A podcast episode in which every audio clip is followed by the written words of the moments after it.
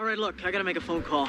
Keep scrimmaging. You, you, you, you, and you against uh, you four. Uh, hey, we got names, you know? I'm sure you do, and I bet they're very nice names. I might even learn them. For now, I'll be in my office. Oh, and if you need anything, fax me.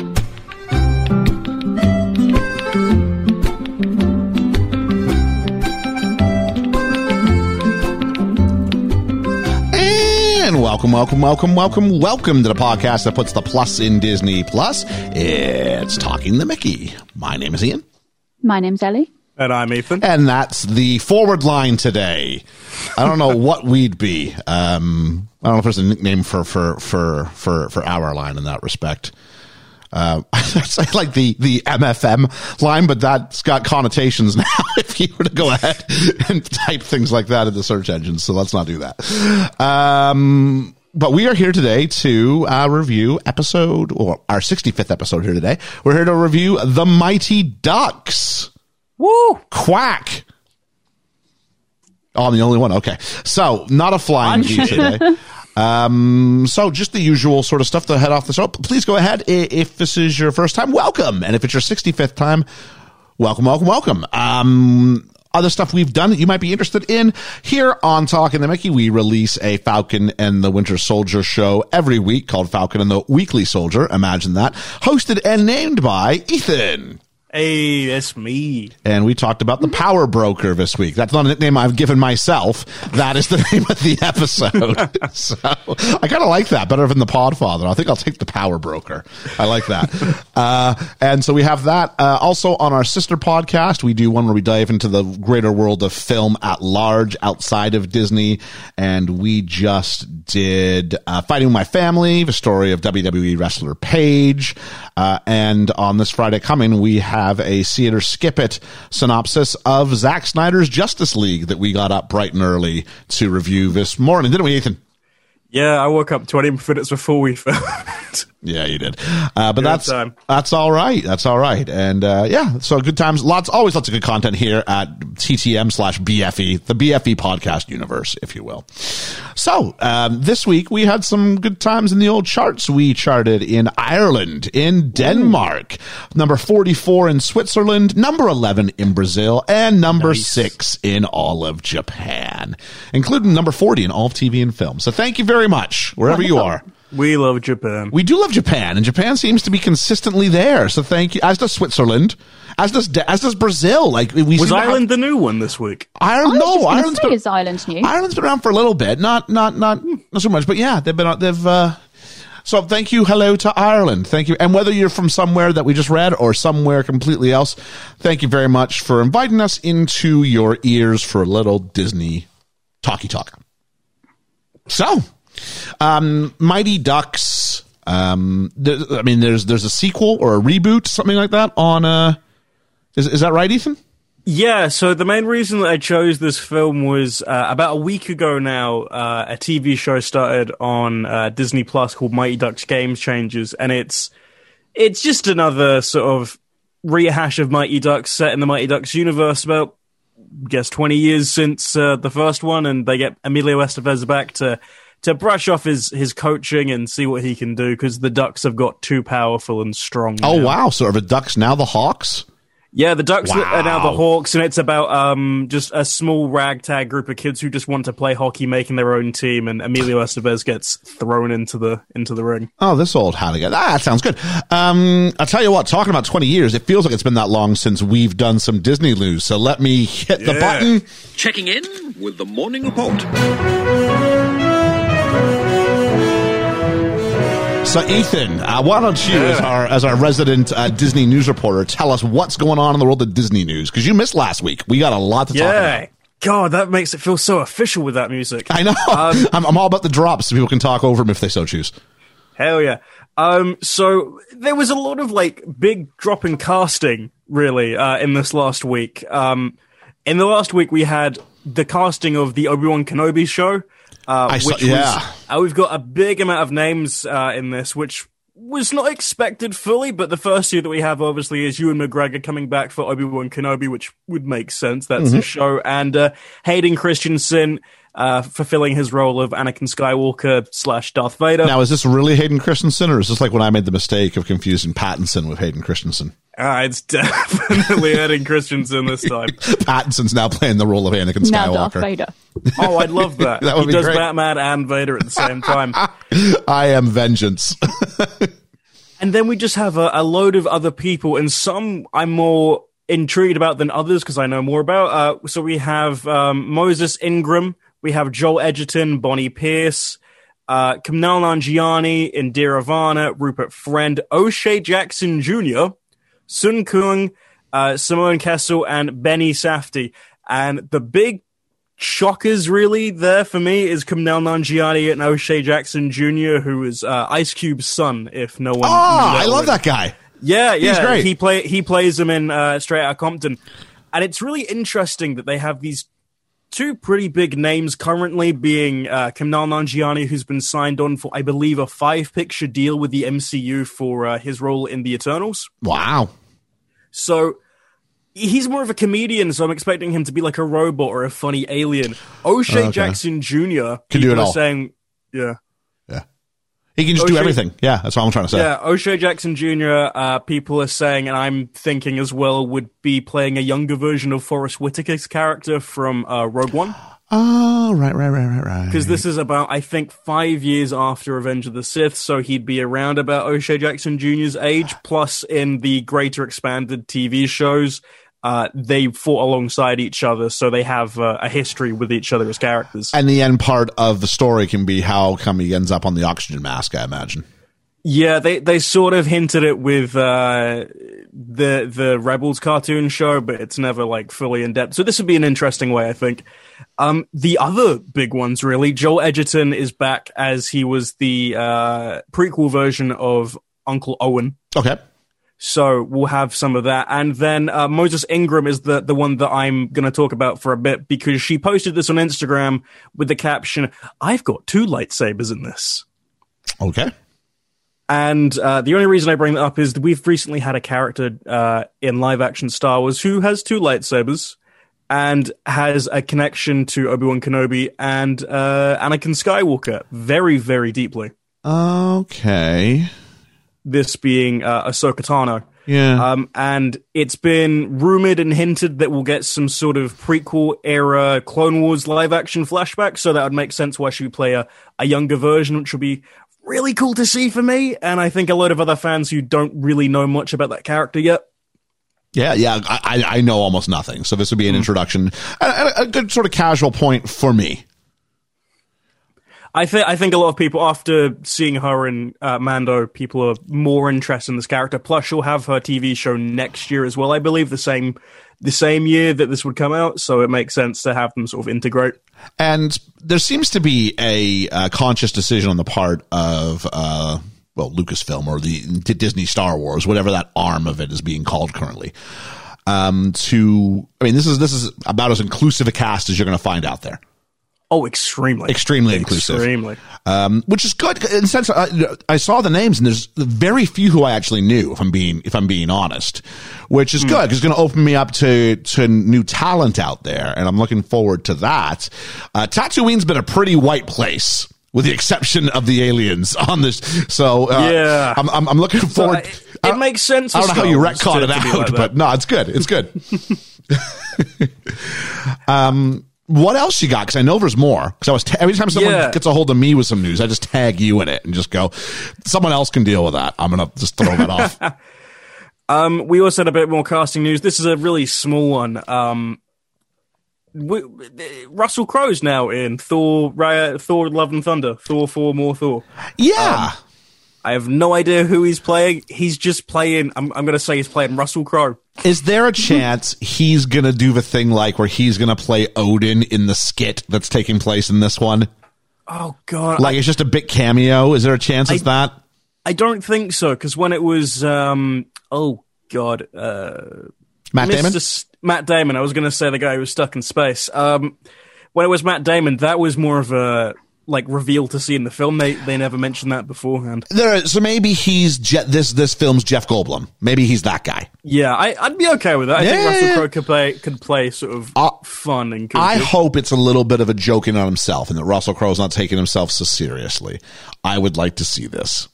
So I think- also, I think it mean, would be cool. Isn't isn't Christian Bale signed up for this as well? Yeah, Christian Bale is. I can't remember exactly the character he's playing, but he's playing like uh, sort of an old god type There's- battle axe wielding dude. there seems to be some scuttlebutt that people want to see Taika work in his Terminator 3 tantrum or whatever it was, Terminator, whatever, Salvation, I don't know which one it was, tantrum into the script. And I'm like, it would be great to see Bale, who's very much an actor's actor. It would be great to see him not take himself so seriously. I don't know if that's possible, but if anyone can do it. I think Taika can do it. Oh, I think so. Yeah. Um, Yeah, that's mainly the casting. We only have like two two little trailers that dropped. One no one will care about, but I'm just going to bring it up because people might be interested. Uh, the Bad Batch had its final trailer released because it will be now less than a month till that releases on May the 4th. You're right. I a- don't care about it. What is this? with a 17 minute episode premiere. what is this?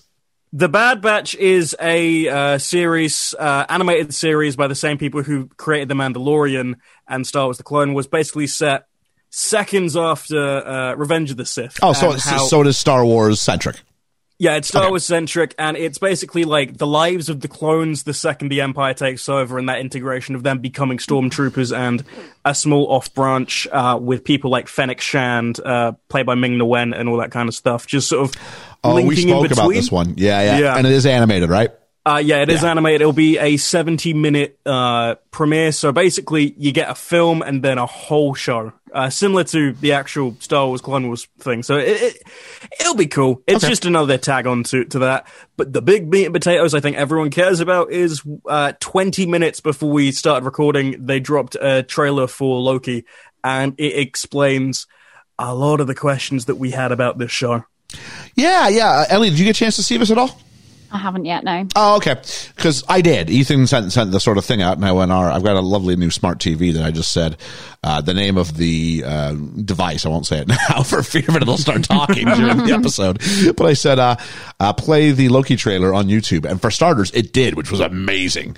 Um, That's always cool. That was really cool. I didn't think it would, I just threw it out there as like just like a, a fleece and went. Will was Will was catching it did, and I watched it twice. Um, and I freeze framed at one spot. It looks like he's inside the Soul Stone at one point. He's sitting down in a purple back. It's about two minutes and five seconds into the trailer, and I stopped it. And it's a woman. For, it's a two shot, but they're from behind. It's a woman with blonde hair, uh, just about sh- above the shoulder.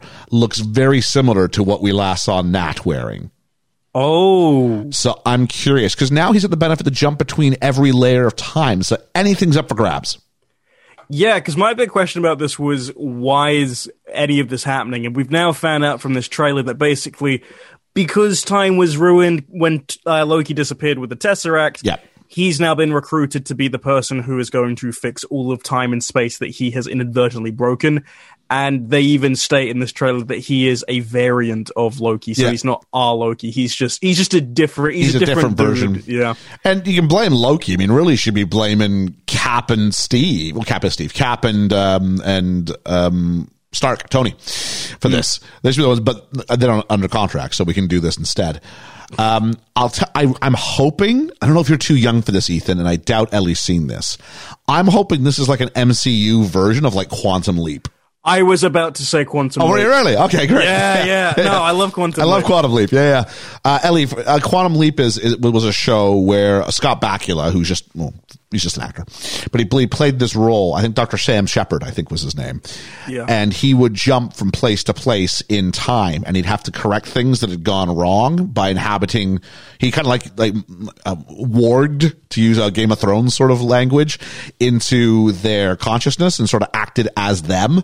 So the TV cameras would show us Scott Bakula, but everybody else would see who they were. Some he'd look in the mirror and it would be someone different every week looking back at him, and he would jump from place to place to place. You never really so you realistically with each new episode you could go to a new reality or a new spot in time and sort of play with this whole existing MCU time frame and events that we're familiar with, and then mix that in with these new characters that we haven't met yet. So it, it's got the potential to be really, really interesting. On the flip side, it's also got the potential to wreck our brains as we try and keep track of what's going on in time. I'm looking. I'm looking forward to it because they seem to play not just with the MCU history, but with real life conspiracies as well. Okay. Um, in this trailer, in the first trailer, it's basically like hint, not even hinted, explicitly stated that uh, Loki is DB Cooper, uh, who. Uh, there was there was a plane DB Cooper hijack- and the money he took, as told Yeah, to yeah. us by Kid Rock in Bar with Taba. yeah. So, base, if anyone who didn't know, there was a plane hijack. I can't remember exactly when. He stole some he- money. I, I, so he stole some. DB Cooper stole a bunch of money. Yeah. Got on a plane, hijacked the plane, and apparently he just jumps out of the plane and vanished. and vanishes, and they never find DB Cooper. yeah. That's so cool. So they're basically being like, yeah, Loki did this because he's a time traveling megalomaniac. And that's why I you never found him because he just, Yeah. he just morphed somewhere else. And I'm totally okay if this show is basically a mix of trying to flatten out the the issues and plot holes that Endgame creates, and also just going through a load of different conspiracy theories and mysteries that we've never been able to explain. I think that'd be really fun for this kind of show. Okay. Yeah. Uh, yeah, and that is all of the Disney news. I'm just ready for Hiddleston and Owen Wilson to play what Yeah. looks like a game of like mental chess, but out loud for us all. With Wilson's Owen, this was very Owen Wilson-y, and I liked it was very Owen Wilson-y. But then you know, you you got both sides of Hiddleston in this. I'm I'm I'm all in on this one. I'm this is the one I've been most excited for to this point. It's it's the one I've been the most intrigued by what they're going to do, and it's just it looks so weird. I'm getting like Twin Peaks vibes at points with some of the cinematography and zaniness. So I'm really, I'm really all in for this. like like like we know that I'm I'm a big massive Thor guy, and so uh, like Loki's part of that. I mean, that's part of that dynamic. So I'm more excited for this than I was for Wanda, more excited than I was uh, Winter Soldier, uh, Falcon and, and, and the Winter Soldier, or our Falcon and the Weekly Soldier. It's getting better for me each episode we watched. I'm really into it now, but as far as like initial interest level, I was kind of a little. Mm, I, I'm I'm I'm all in for Loki. I am ready for this. So I will, Ethan. I will continue the good march with you if you're so inclined. We can continue on. oh, of course. We, we we might move it from Marvel Mondays, but we'll see how that goes. Um, so um, I think we're ready to go ahead now and do a bit of a line change, as we would say in, in the vernacular, and go over the boards into uh, the Mighty Ducks. So Ethan, you've kind of already explained uh, why you wanted to do the, the the the Mighty Ducks as your choice, but I think you've also got some contextual notes lined up for us too in Context Corner. Yeah, I have like the bare bones because this film apparently just does not exist uh, on Wikipedia or anywhere like production wise. But I, fa- I found some cute stuff out. Okay. Um, I chose this one because I really love the Mighty Ducks and I wanted an excuse to watch the Mighty Ducks. Um, but also it just it it lined up with the show.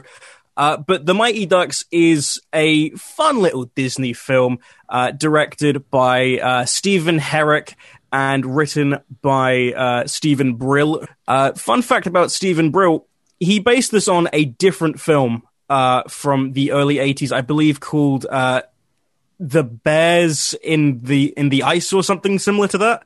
It was like an old uh, sports Sounds film. like an ice hockey film. Yeah. So he based it sort of similar to that, and uh, later sued the film for royalties because they didn't pay him much at all because he took so much inspiration.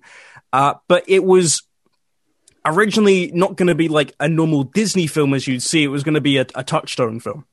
And this was because their script was going to be much, much darker about a man who was deeply alcoholic and just wanted to spite his old past uh, hockey coach. And only then did uh, the CEO of Disney at the time, a good friend Michael Eisner, decided that uh, maybe it should be a bit more cheerful and kid friendly about a Pee Wee hockey team instead. Uh, because after the complaints of Mufasa's death and uh, return to Oz as well, just that film existing, they realized that they don't want kids to be as traumatized by the kind of content that they were creating at that time. Did you talk about Mufasa's death? Yeah, this article is really weird. Now, the article can't be right because The Lion King's 1994. This is 1992. Exactly. This is the thing. This is why there's so there's so much like hearsay about this film because there is no production notes bar. Did you know? Yeah. It's a really weird, weird thing. Um, but the the film itself filmed for for three months between uh, January 1992 and April 1992.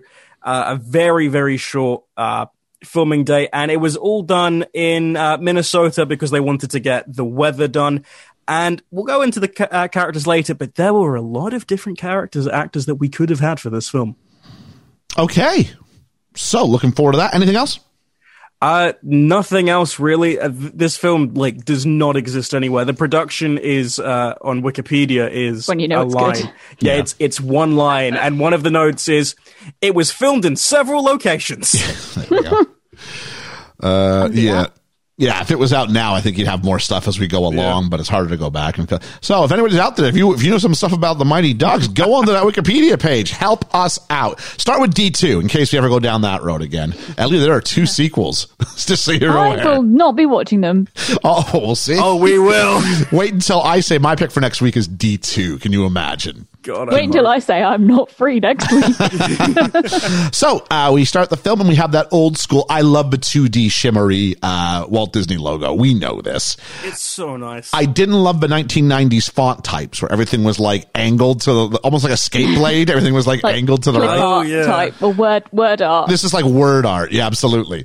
Um, I, I think Sony Vegas offers me this every time I want to go put text into a into a thing, and I'm like, no, I'll just take reg- regular font that I can add an outline to. It's much, it looks much more professional than this. Uh, and so we get told it's the night, it's the Mighty Ducks, and we jump to the 1973 Pee Wee State Championship, and it's got radio play by play of 11 year olds That's what we expect. and um like they're 11 right? And so we get told by the coach there's no goats around at the end of the game. Obviously at this point goat did not yet mean greatest of all time. To, to, to be the goat was to have let everybody down rather than to be great Um, You're saying that that meaning has shifted from one meaning to the complete opposite. absolutely because someone discovered that goat could stand for greatest of all time and they it transferred over back in the day to be the goat meant you were the one who was responsible for Like losing the scapegoat. yeah the scapegoat that's exactly it yeah you, you- Oh, So That it, makes it, sense. it, it shifted during the time. I'm trying to think of when we, I started hearing that. I think I started hearing that about four years ago. I might. I think it was like 2015, 2016. Yeah, yeah. It's, it's, it's, a very recent development. Someone finally realized how acronyms work. Um, and so little Gordon Bombay seems, the kid playing him seems like he couldn't care less about doing this. He was not a good actor. Uh, and death is in goal. If you've noticed, the guy, the, the goalie at the other end of the, of the ice for this thing is wearing like a, like a skull, like horror movie mask. And uh, Gordon does this lame. They called it a triple deke. He just stick handles. That's all he was doing was just stick handling and shoots. Hits the post and instantly like crumples on on on the ice. And there's a spotlight from above that's on. I've never seen a hockey game lit like this. Meanwhile, High pressure for these 11 year olds, isn't it? I mean, you, you, can- you can talk. I mean, it wouldn't be fair for the goalie to not have because you wouldn't be able to pick up the puck. Uh, you can talk about how this could rep because it represents the memory of a child rather than actually what it was. yeah. Um, but um, yeah, these are high production values for a minor hockey game. And then we meet the present, which is Gordon Bombay, Gordon Bombay, played by Emilio Estevez, named Gordon Bombay, as Ethan said. Do you know why? Because uh, because Gordon's and Bombay are two different types of gin, and that was just a way to sort of reference their big mistake of almost making him an alcoholic. Well, I'll tell you what, they do kind of slough over something in the early part of this film. oh, oh yeah. But I will say this: he's a good-looking man, isn't he? And he was going to be played by a load of different people. Well, why don't you go ahead and tell us a little bit about this? Because I know about a So- couple of them, but you go ahead. Yeah, uh, originally this was going to be offered to his brother Charlie Sheen, and he turned it down. And they were also throwing in around around the idea of Tom Cruise, Tom Yeah. Hanks, Oh. Bill Murray, and Michael J. Fox. Oh, Michael J. Fox would have been good in this role. Yeah, Yeah. Uh, Michael another J. one- Fox is good in most roles, to be fair. another one I've heard of is Jake Gyllenhaal. Oh, he was um he was for uh, Char- uh, Charlie. He was for the little kid.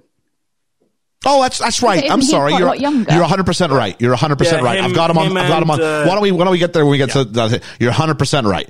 So um, there is that. I would say this: Michael J. Fox, 1992, maybe 91. like in 89 he doesn't do the skateboarding on back to the future 2 because his he doesn't realize it yet but his parkinson's is causing his balance to go to to, to go badly so i don't know if you get him on ice skates as much here emilio estevez looked good skating though. I'll give him credit for that. Yeah. yeah i believe he knew what he was doing. Um and so um i said he's a good looking man. Uh, he's in court and he the judge calls them up for a sidebar and he goes back to his client and you just hear him say i don't have anything to say. I just want to make them wait. Now nod. And he makes Is them this like pickup tactics that you'd use in a bar? Like, oh, pretend I said something really funny, and then they'll come over. I think it's a good psych out gag because you you you want the you want the defense attorney or the prosecutor. I guess he's the defense attorney. You want the prosecutor to kind of go, you know, okay, they have something that I don't know about yet. It, it's it's all mental tactics, but yeah.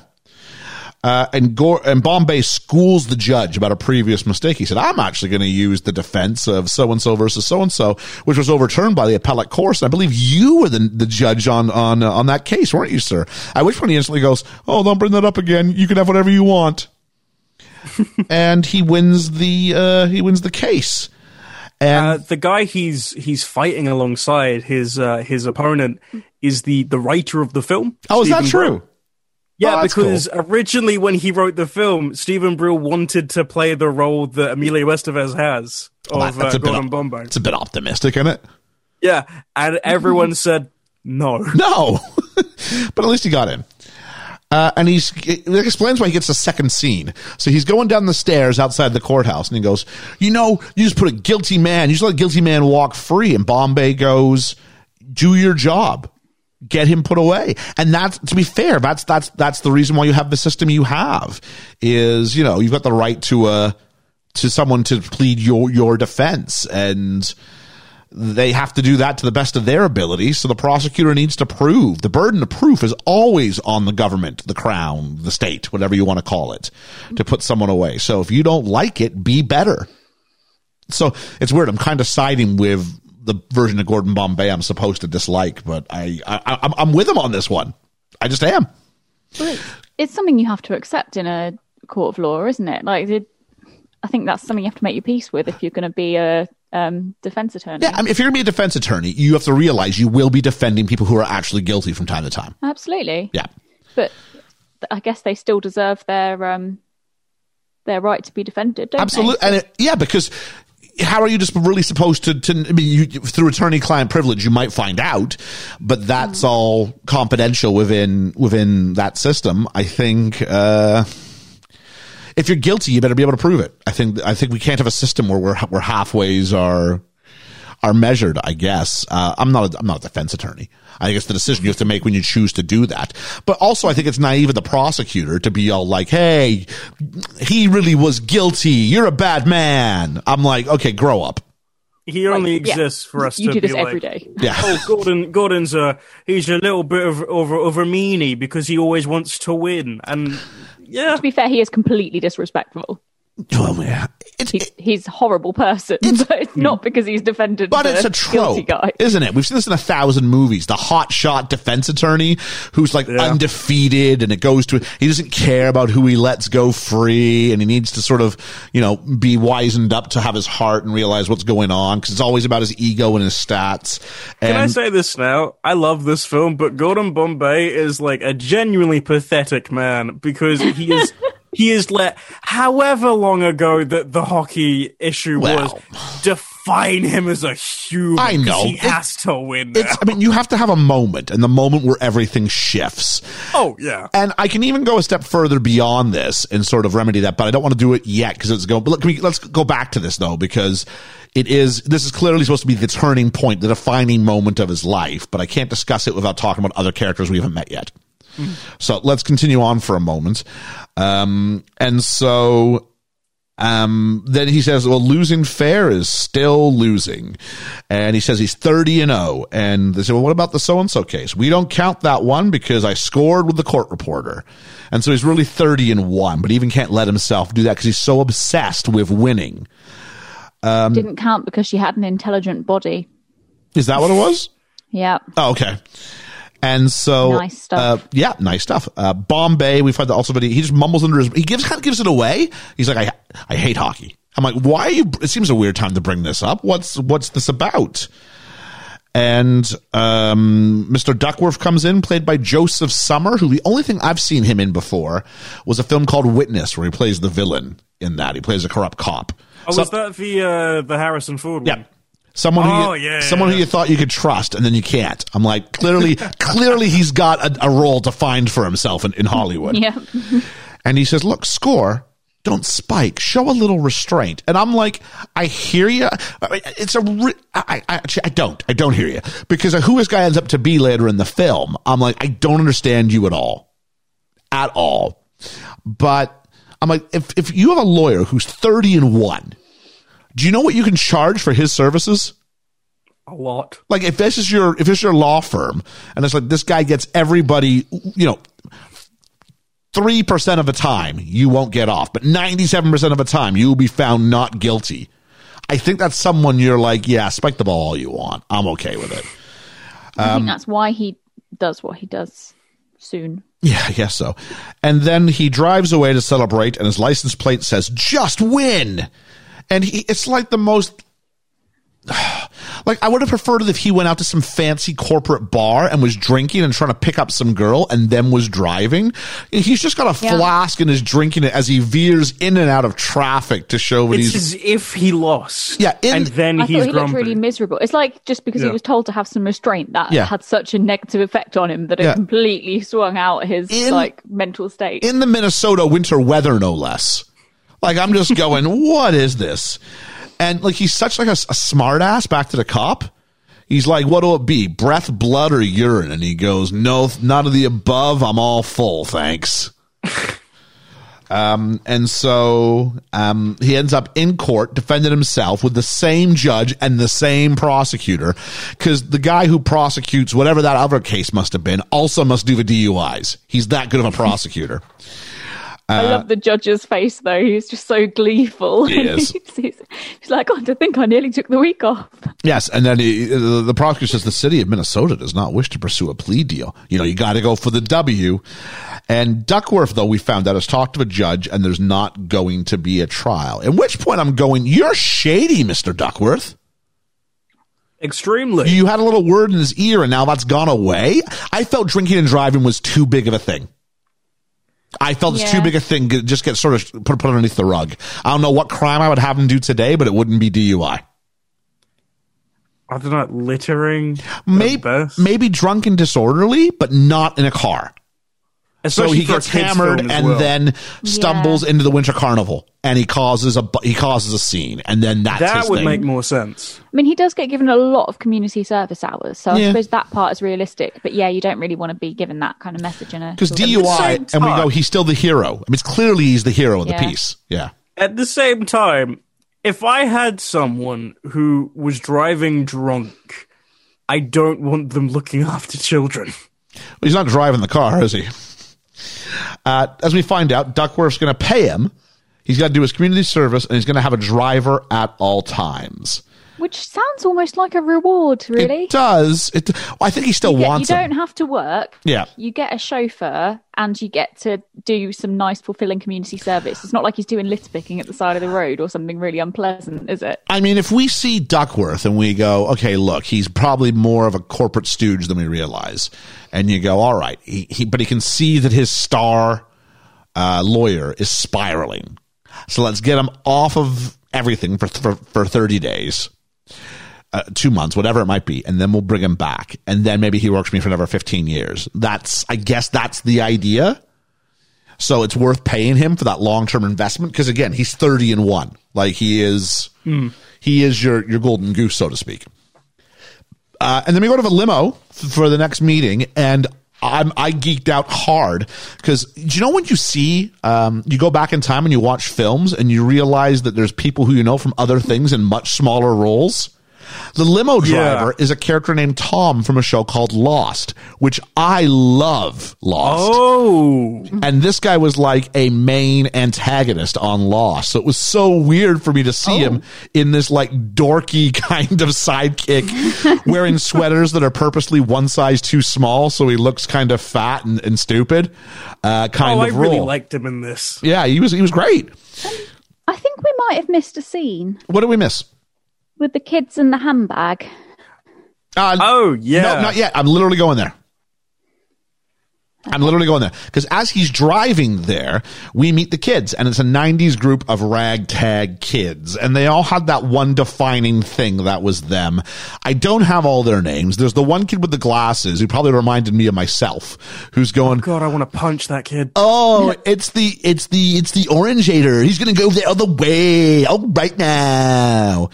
And then you had like the kid who's in the black leather who's way too small, but he's like, hey, he's, he's like little Tony Danza almost.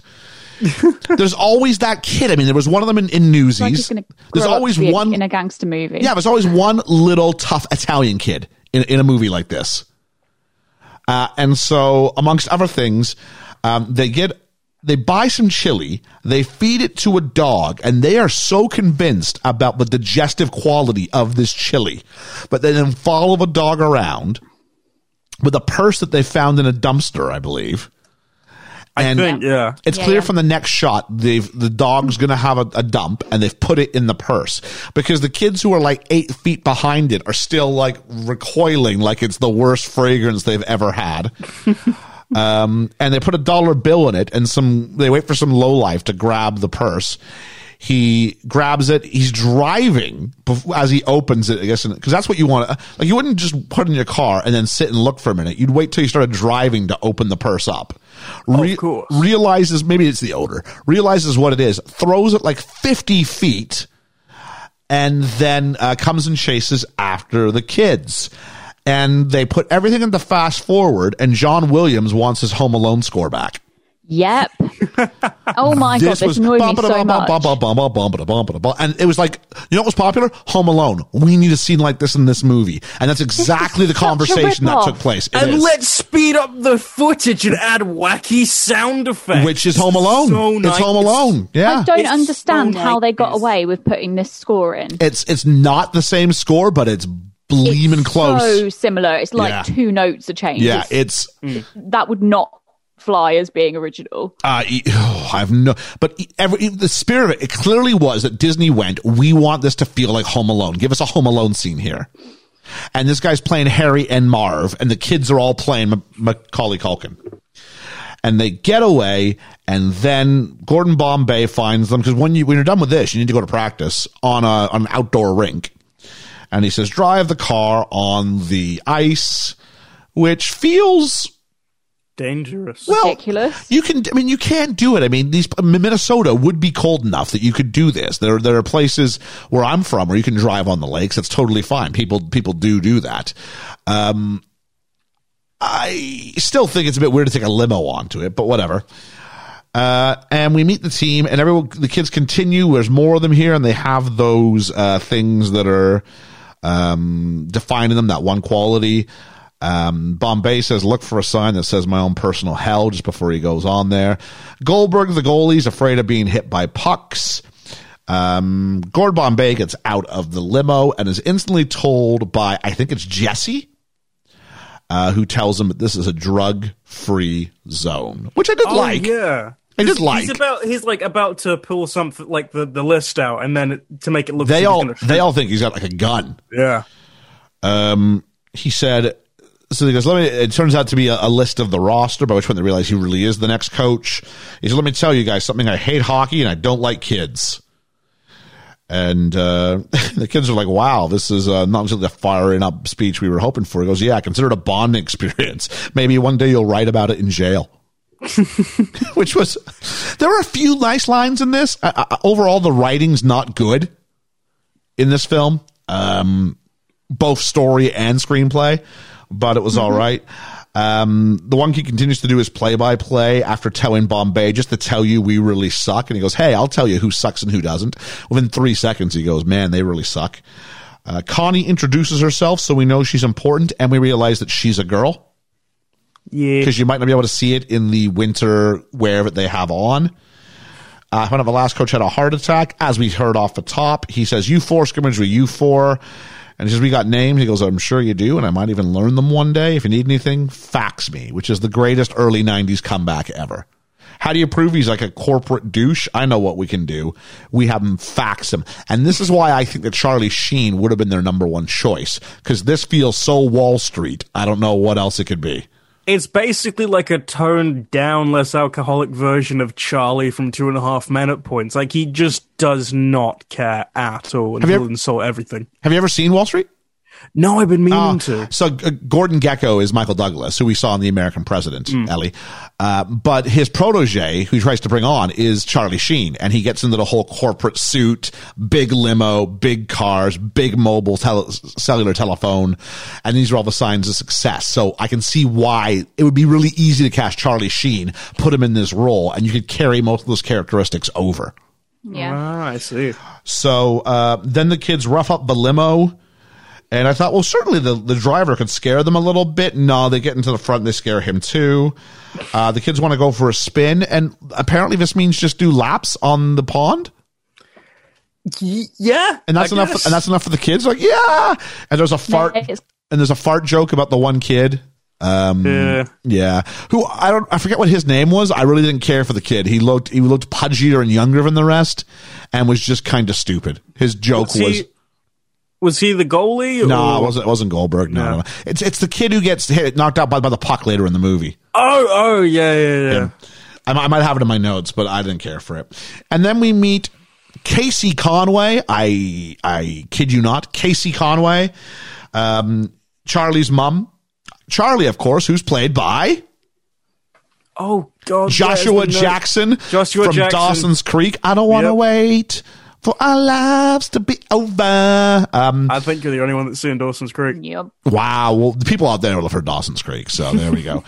um, Canada's own Joshua Jackson, for, for the record.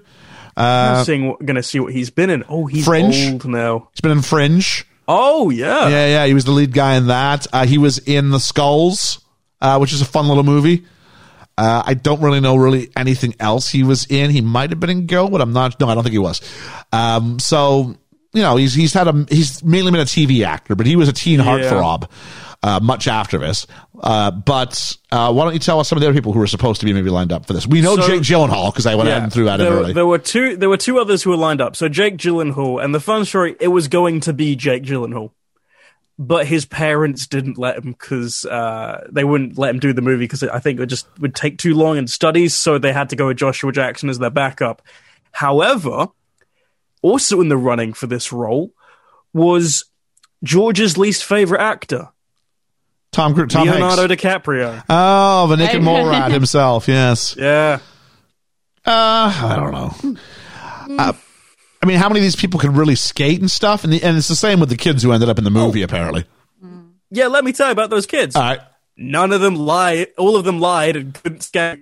So they had to have a um like a, a boot camp to teach them how to skate and play hockey. Now, I'd be curious because Joshua Jackson's Canadian. I'd be very curious if he didn't know how to play hockey.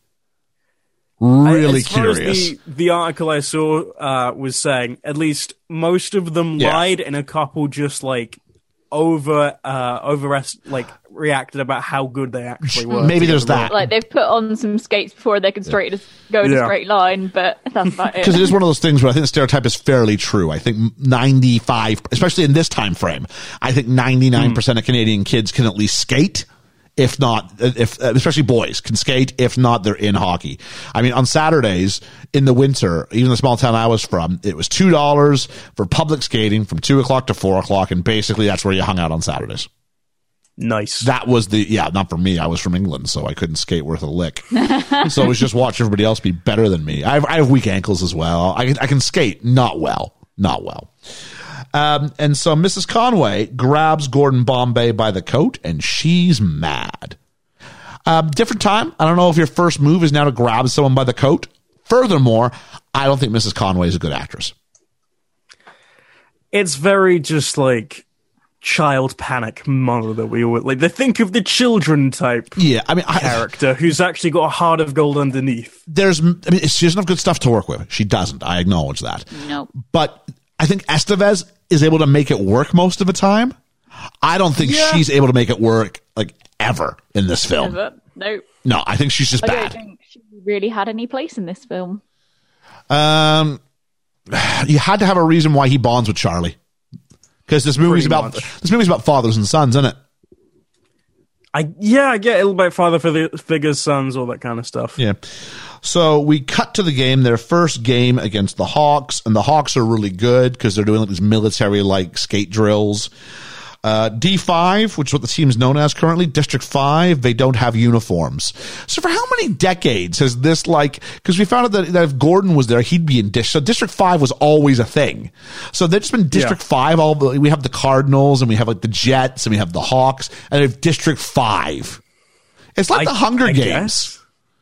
They're like the District 12 of like whatever town they of Minneapolis.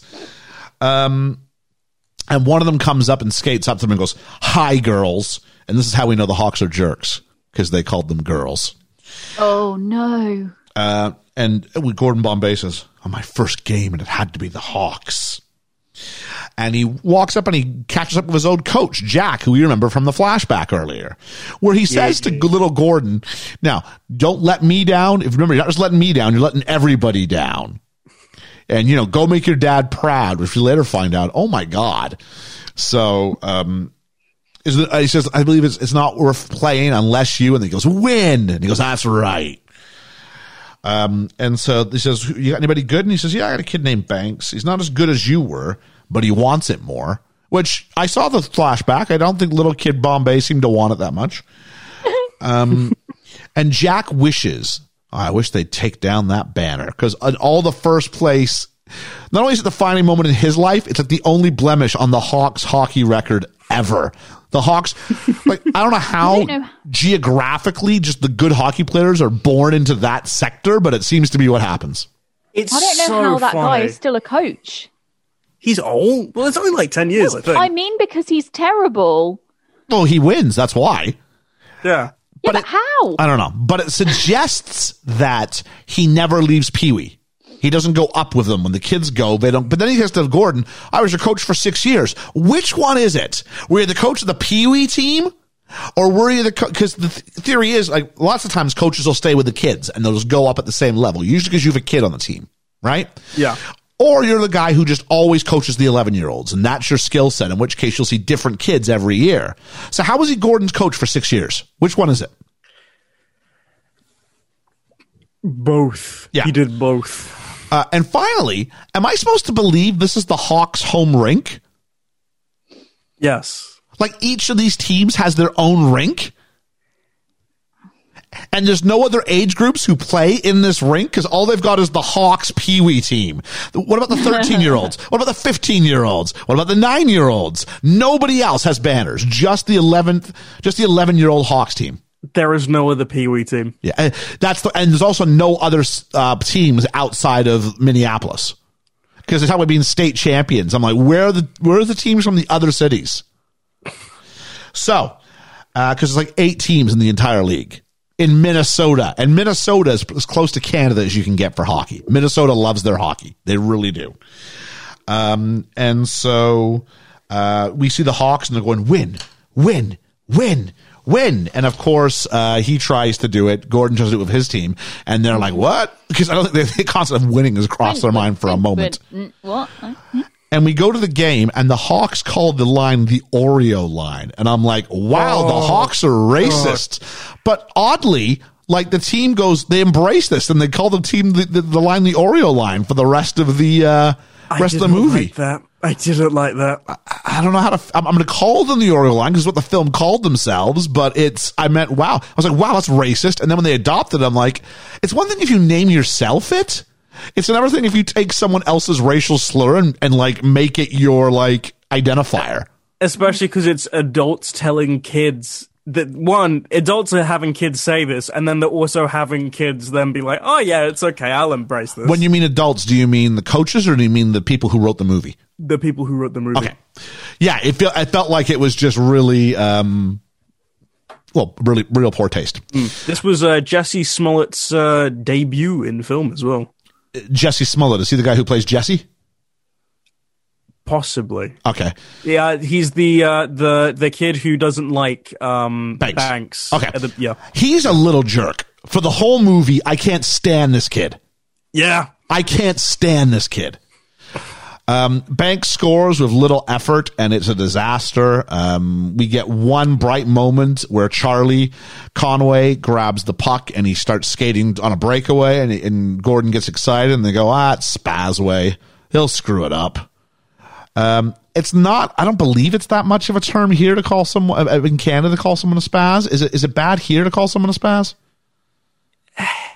It's quite an. It was definitely a term that was thrown around a lot, but like quite a long time ago. Yeah.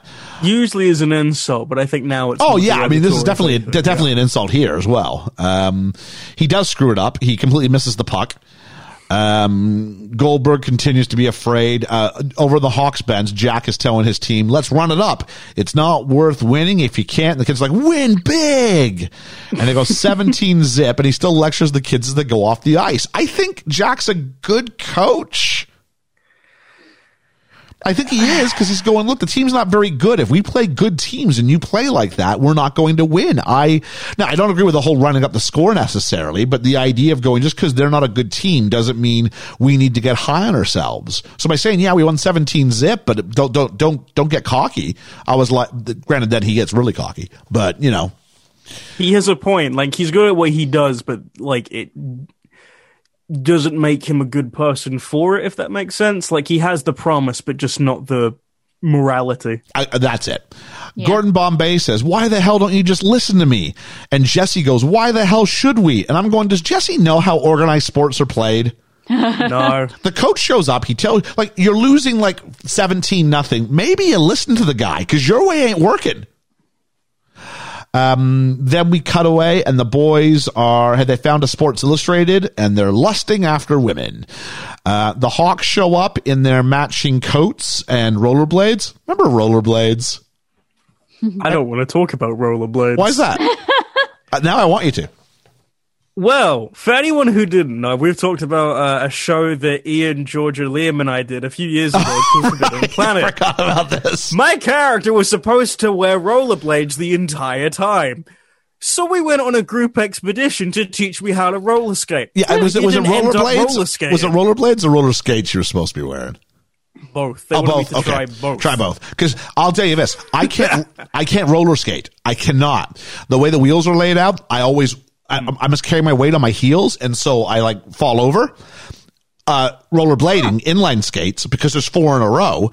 It's actually designed without that ability to, to sort of fly up, and you have there's like a little break at the back of it. So actually, I can inline skate, but I cannot roller skate. I just cannot skate. Yeah, I, I remember that now that you mentioned that. Because it was like the group outing to teach Ethan to skate. It and I was. That's the whole reason we five went. minutes. I was there for five minutes and never did it again. I have video. I have video of you just sort of smiling, like leaning against the boards, like off off of the rink surface. I nearly kicked a child in the chest. wow. Is that like because you were skating badly? No. Oh, okay. Do you want to provide some out of Just free context? Oh, jeez. no, no, no. I was just because I, I was so bad at skating, I nearly like decked a child as I fell over. Oh, so in your in your lack of coordination, you almost accidentally struck a child. Okay. I Um, the same with with ice skating too, actually. I'll tell you what, the Hawks are giving these kids a hard time, and Banks almost falls over. Anybody else caught this? As I start to skate, he kind of this, this he kind of like moves back and like corrects himself. Banks almost loses it. It's worth it's, it's worth a rewatch. It really is. I wonder if he actually like the actor did that. I wouldn't be surprised if Banks wasn't because Banks. Do, you- do you know about Banks? No, there was no information. I got Banks. something on Banks. So the kid who plays Banks wasn't the original choice for Banks, which might explain why he's not a good actor. the kid, Oh, yes, I do. Because Okay. the original kid, uh, they had just complications with him. He was really difficult. he was so work with. difficult Yeah. to work with. They fire him, and so they replace him. so I wouldn't be surprised if he's taught how to skate like for the movie. So uh, then we go ahead, and there's a big kid who we saw at the first game sitting in the, in the stands, saves them. And we're not, so again, we have this character keeps coming by, but we're not really given full details on. Bombay goes to practice, and now his new strategy is I'll teach you all how to take dives. Because what happens in hockey, which is different to uh, European football, is uh, when you when a player gets a penalty, they have to go sit in something called the penalty box for, for, for two minutes or five minutes or whatever. And for the time that they're off the ice, they can't sub for that player. So the, it's five skaters versus four skaters. So theoretically, then you have a much greater chance of scoring because there's always a guy who's uncovered. Does that make sense? yeah. So this is Gordon Bombay's plan. If we can do this, it might give us the opportunity by which then we can maybe start manufacturing some sort of goals. And he tells them all, he gives them this great uh, uh, mantra: take the fall, act hurt, get indignant. I, I like these I'm like, what are they saying for that last bit? It's, it's indignant. Uh, so at the game, the kids are just flailing all over the place, and he goes, "One more dive, and you'll forfeit to the Jets." And he calls Charlie over and he goes, Hey, that guy you're playing is twice your size. Next time he's up with you, I want you to grab your eye and then hit the deck. And then on the very next play, like he's up there and Charlie's like the guy's like stick is like up inside his visor. Yeah. If anything, you should be grabbing your like that's like ridiculously dangerous. I was expecting for a second the guy, because it's been a couple of years since I've seen this, so I was expecting the guy was just going to be, he gets hit with it, actually does it, and it's just going to be like, wow, that's some great acting, Charlie. you oh, really made jeez. us believe it.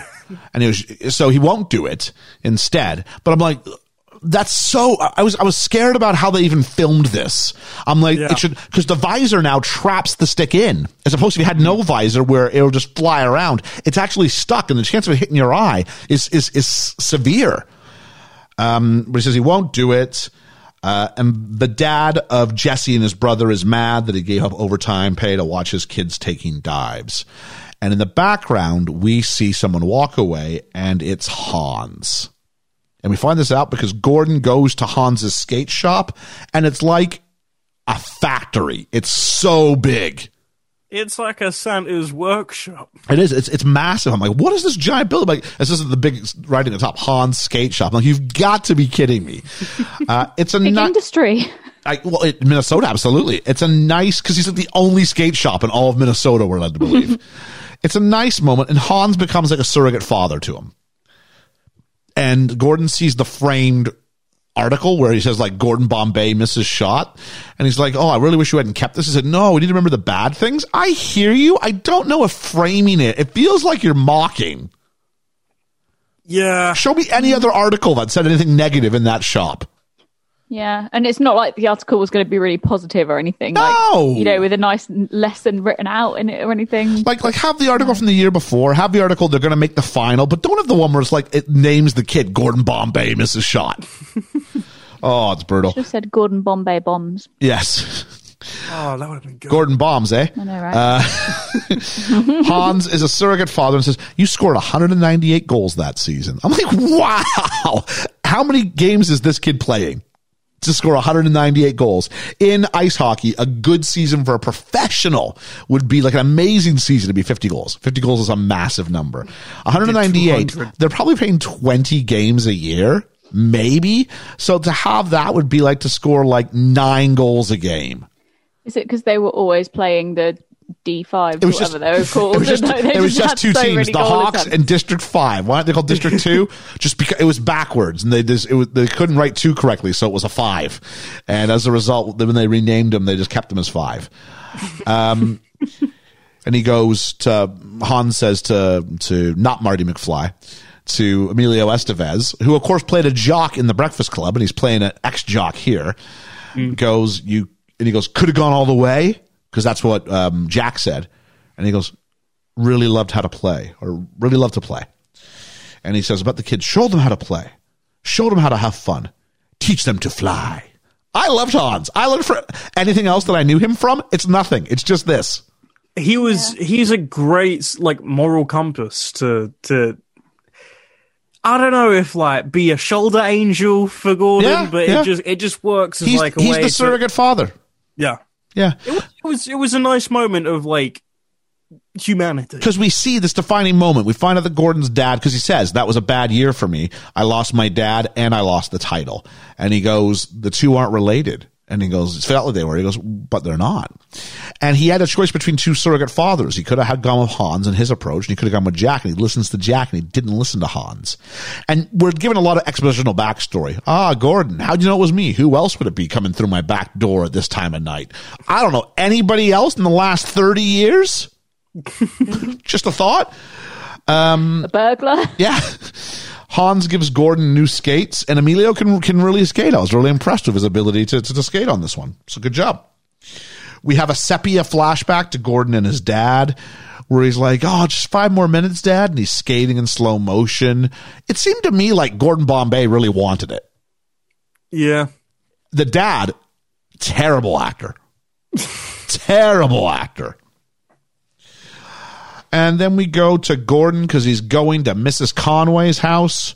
Charlie has quit and the mom is mad. I've gotten my notes here. She's still a terrible actress. Um, Gordon apologizes to Charlie, who goes from being, I'm mad at you to, do you want to stay for dinner?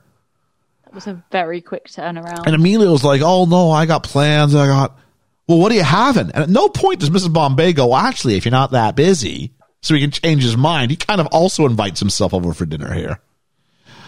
It was um, weird. It was weird. It felt like they went. I don't know if the romantic storyline was necessary. I guess it, It so wasn't- unnecessary. Well, I think actually, hang on. I think it is because you have to explain why he's closer to Charlie than everybody else, and this kind of makes it seem a little less weird. Can't it just be because Charlie's the kid without a dad and he needs someone to look up to, so they bond?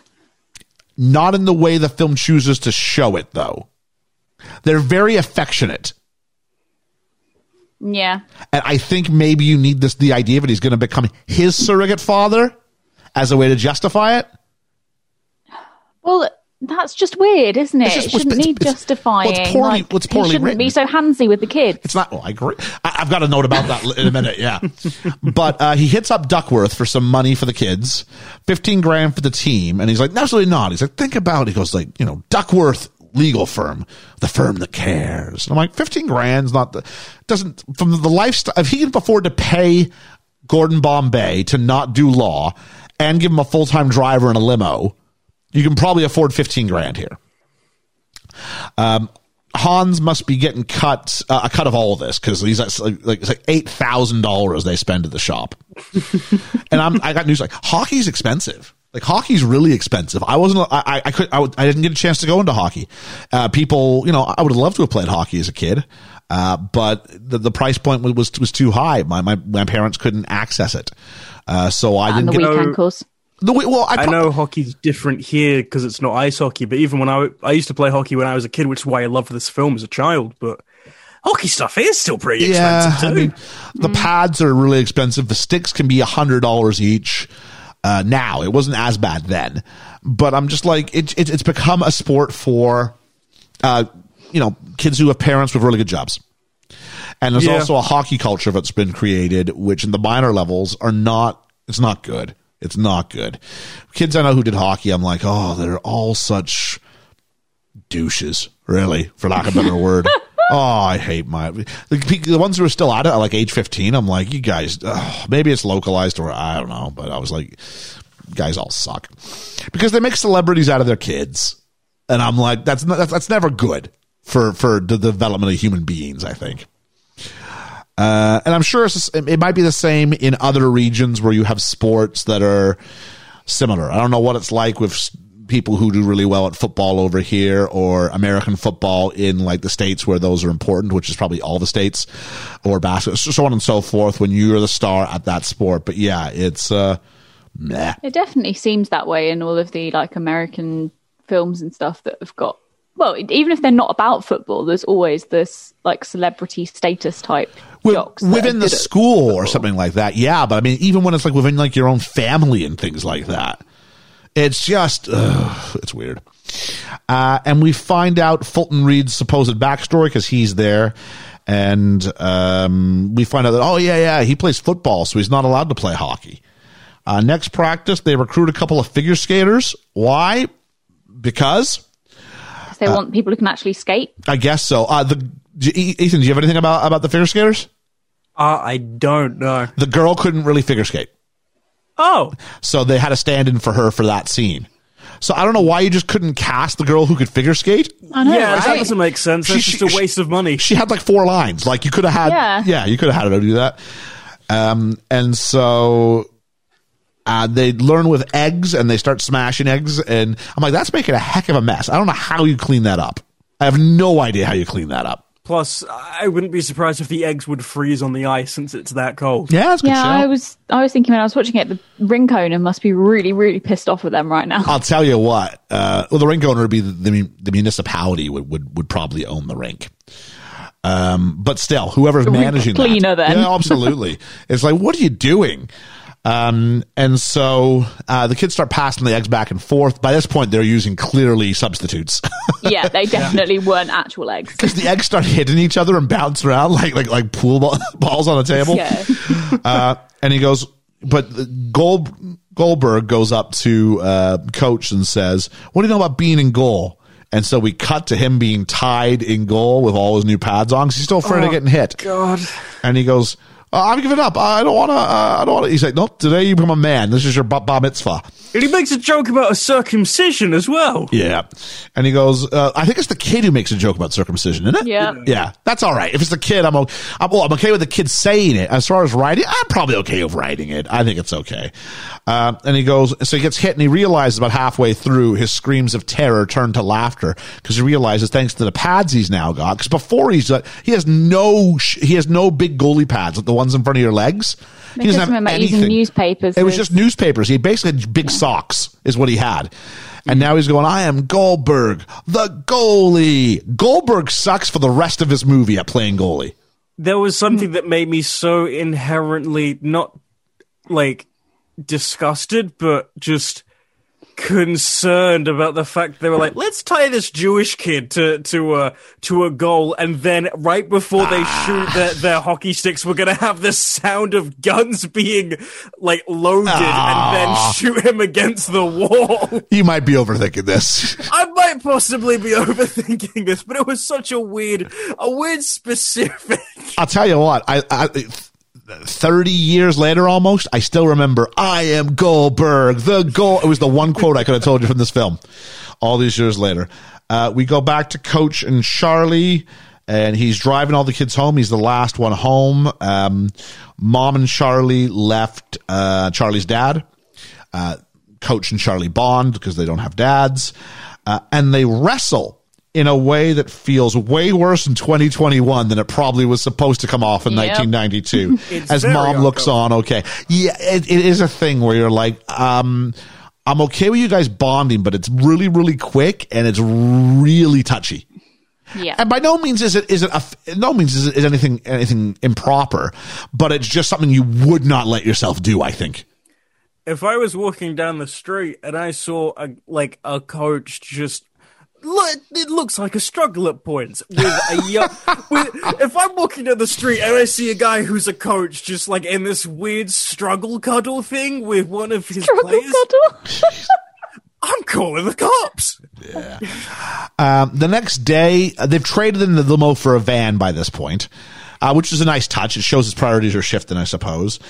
Uh, and there's a window smashed, and Bombay goes chasing. He finds it's Fulton from earlier. Um, and we have a couple of things. We have the debut of the street puck, which was the puck with those three circular knobs. I don't know if you if, if, you noticed that. That's the idea that you can use a puck now on, on, the road, and and the wheels would help it glide like like a puck does on ice. What a load of crap! This thing would just flip and because it's it's it's it's just impossible. It's not supposed to actually. Oh, I knew one person who had it. This thing is stupid, and went back to playing with tennis balls about five minutes later. So, such is. Um, but we find out he can shoot uh, on target really, really hard, one in five. And he takes a bunch of shots and goes, uh, yeah. Oh, no, not yet. But he goes ahead and goes, well, why? What's stopping you from playing? Are you scared? He goes, no, I'm not scared. I can't skate. And so we They go to the cast members. no, it didn't. And so we go to the Mall of America, where I'm telling you, Fulton can skate because he's the going down those stairs. If you can't skate, you're dead. These kids all deserve ASBOs. This scene was disgusting. They deserve what? ASBOs. I've not heard that. what is term in a that? Long time. Antisocial behaviour order. Oh, okay, yeah. I went. This is clearly antisocial. This is not. F- maybe I'm getting too old. I'm going. These kids are jerks, and Bombay's a Push jerk a for letting them woman do it. into a like what whatever it's got like a fountain Yeah, thing, fountain. and then and then one just goes sorry, and that makes it all completely Yeah, okay. Even though it's- she's it's wrecked all of her stuff and probably hurt her, Yeah. and then they just steal some like some food or something from a guy as they go past. Oh, it's like yeah. a, that wasn't even an accident. No, yeah, I agree. Uh, then they get their debut of the jerseys. They have a Ducks. Uh, the kids don't want to wear the jersey that says Ducks. I'm like, have you seen what you're? we- I don't care who you are. It's got my name and number on the back. Give me it. I would. This would have been the coolest thing when I was a kid. It w- if it could be a strawberry, I would not care. It would- if it's got my name and number, that is because that's what professionals have. They have a name and number on. And the rest of the teams they play for played, strawberries. the rest of the teams they played didn't like outside of the, outside of the Jets. Sorry, the Hawks. The other teams didn't have name names on the back. They had numbers, but no names. So Yeah. plus you'd have to have numbers on the jerseys anyway because you have to be able to identify one kid from the other. So how they're playing, I have no idea. But uh, and like all the parents of the other teams would have to be like t- just willfully looking and seeing how these clearly underprivileged children are not being given a level playing field. I really have a hard time with that side of it, but such It is. was just the rich kids making fun of the poor kids. It yeah, basically. so- the Hawks were clearly the richest kids. And then Yeah. you go down the ladders, yeah. And Bombay asks, who's going to be a duck? And I'm like, you know, Jesse's like, I ain't being no duck because Jesse's awesome. And uh, finally, Fulton's the first one to go, I'll be a duck. And I'm like, good for you. And then um, Charlie's like, I'll be a duck too. And why is mom in the changing room? No idea. It's weird. Like parents are allowed in the changing room, and there's a point where parents are supposed to leave. And Also, because this is a this is a unisex changing room as well. It is a unisex changing room, and they're all in their changed gear. So was was mom there when they were all changing? Like it's not unusual if it was like a boys' team for the fathers to be in there and help skate up their their skates and all that sort of stuff.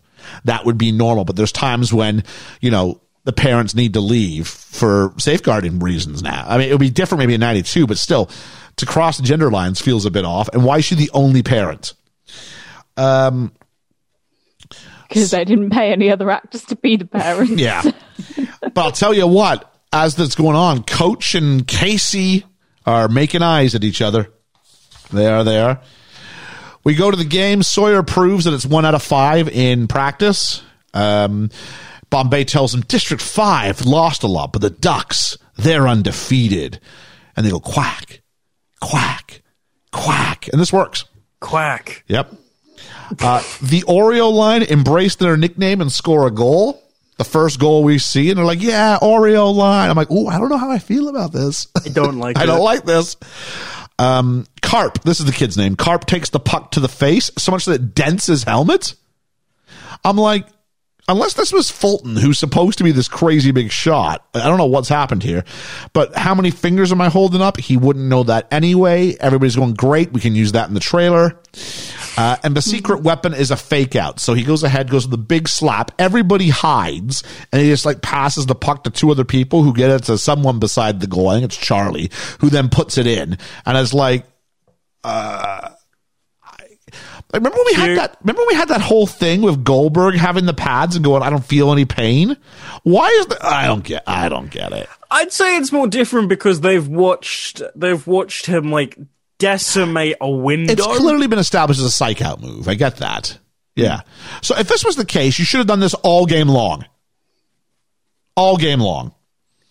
Uh, and so here's our plot now. They can almost make the playoffs because there's like only the bottom two teams don't make the playoffs. This is insane. According to Let's Play Hockey, and this is America's number one hockey publication, who apparently are focusing on 11 year old Minnesota only uh, ice hockey the whole the whole season. explicitly just that. Yeah. Hans has the team's names painted on a board at his shop, including the Ducks, who have been the Ducks for about two minutes. and he's got this done. So well done to him. I guess if they spent eight grand in my shop, I'd probably do it too. uh, Bombay, we find out wouldn't be a hawk anymore. He'd be a duck. So this makes Banks look up the rosters.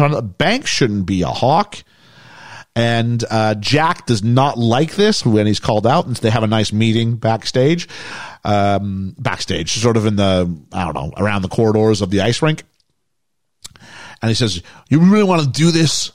You really want to do this, Gordon, for a bunch of losers?" And Gordon goes, "That's right, because we don't like losers, do we?" I'm like, I know you had to create some sort of like a fake like outrage.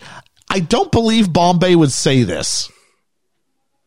They don't deserve to live. They don't deserve to live. Like it's, it's, it's such over. He go, they're not losers. What are you, idiot? Why are you so obsessed with this? The kids aren't really. Yeah, we don't like losers, do we? I'm like, what?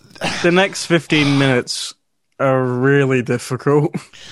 um, and so, uh, then Jack finishes by going, "You're not a has been, Bombay. You're worse than that. You're a never was." And I'm like, I'm like, Jack, you coach Pee Wee hockey, dude. you know what I mean? Like, like, like you've definitely hit. A, you're very good at it, apparently, but you've definitely hit a ceiling. Like you, this is as high as you've ever gone. It's as good as the guy. It's like, oh yeah, I'm great at tiddlywinks. If Jack's good, why has no one like picked him up to coach like college hockey or in the NHL or a minor league team? I don't get it. Uh, because the only person with any development has to be Gordon. Yeah. because um, he's a douchebag. Before the game, the Oreo line quits and says what they heard. Uh, and bomb and they all start quitting and Bombay goes and this he doesn't say about sarcasm here because that's got to wait a couple scenes. And he goes, "Whoever wants to come, I'll see you out there." Uh, the ref says, "What are they doing?" Oh, they're working themselves into a frenzy, and out come Charlie and Connie. And the ref's a dick. He goes, "Oh, some some frenzy," and he just goes, "We forfeit." Uh, we cut to a diner scene where Charlie's having a meal with the coach.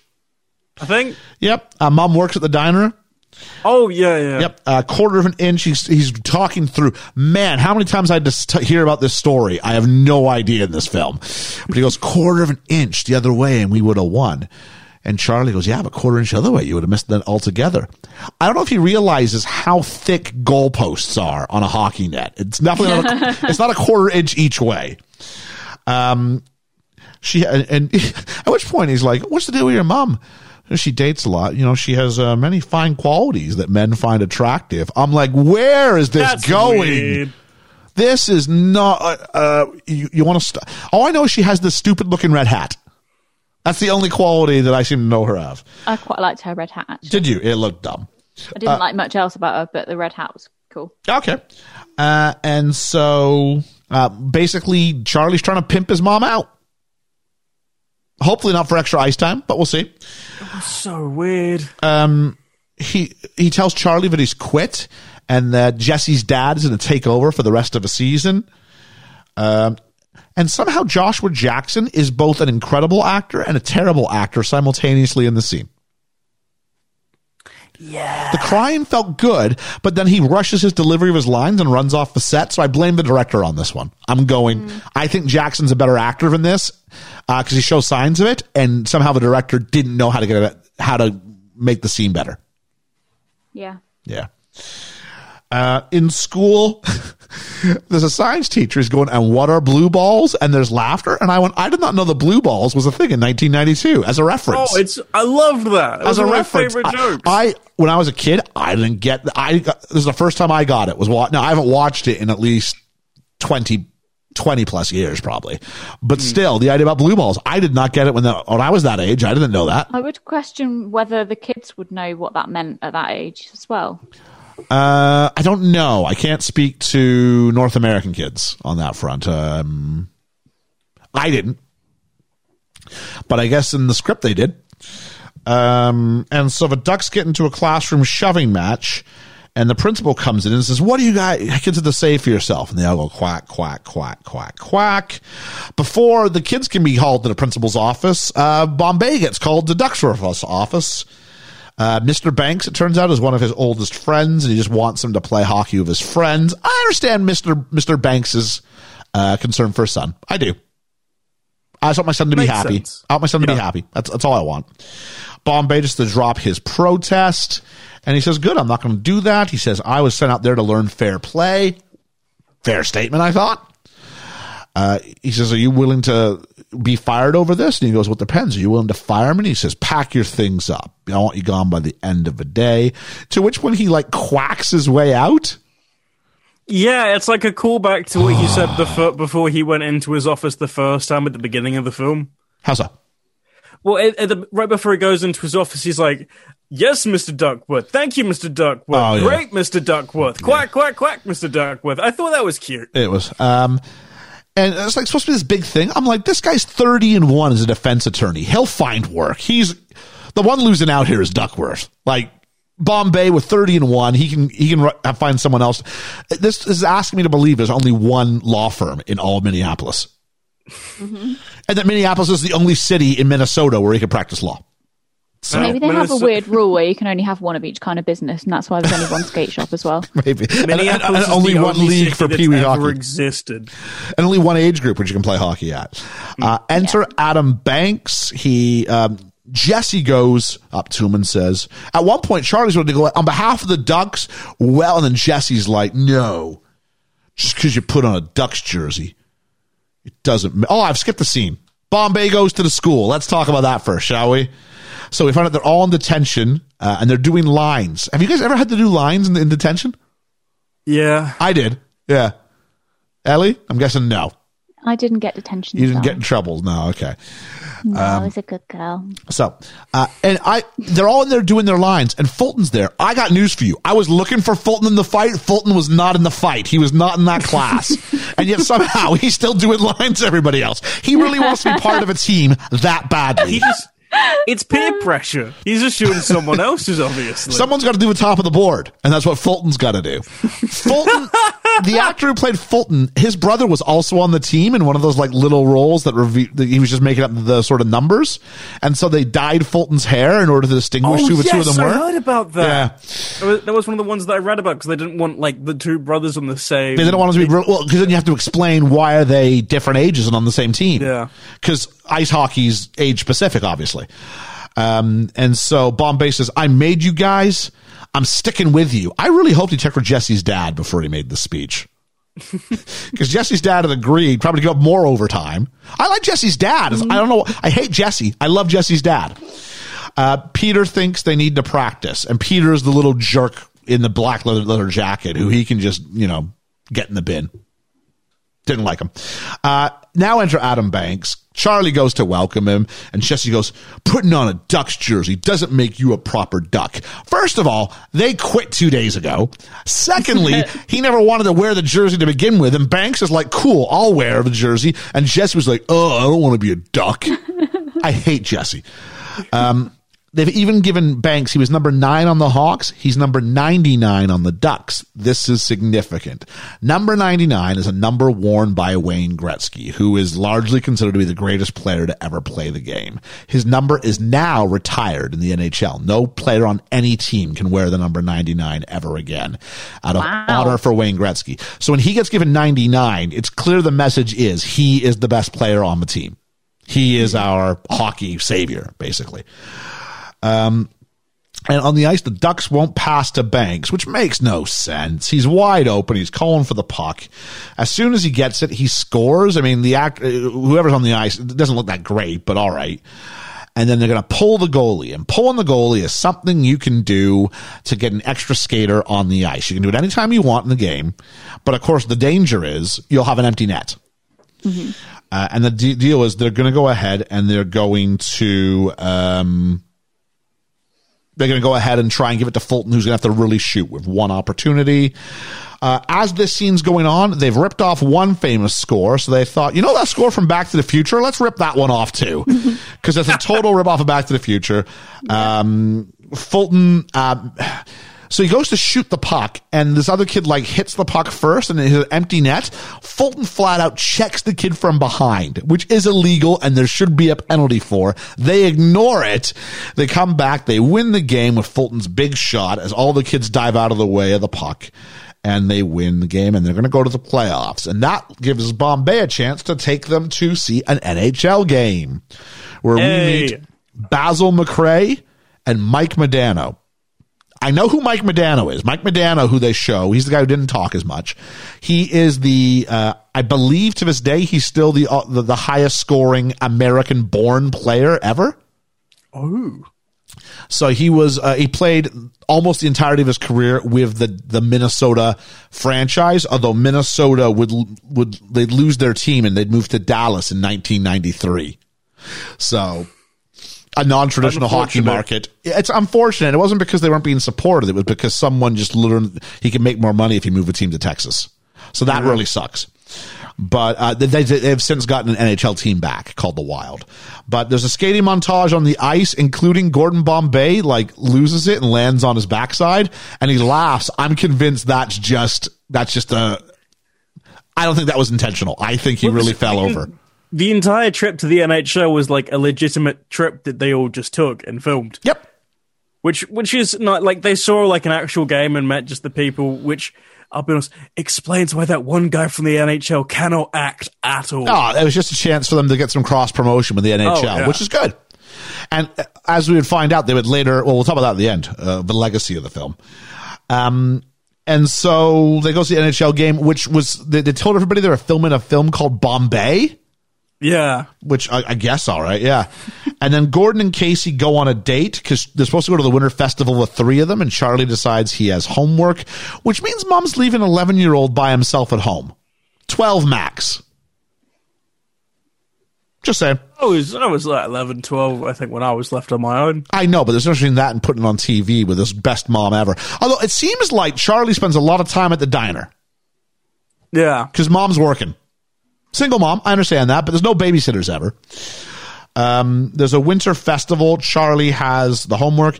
Uh, Gordon gives Casey a kiss on the cheek, and it's the most PG date ever. And she goes to this ice castle and goes, "Oh, I used to wish, you know, that I lived in Ice Castle, and now that's my room there, and that one's there for Charlie." And Bombay goes, "Which one's mine? I want to live there too." And I'm like, "Whoa, pump That's the very brakes!" Wow. Casey's freaking out. And her reason for freaking out isn't that Gordon's coming on too fast.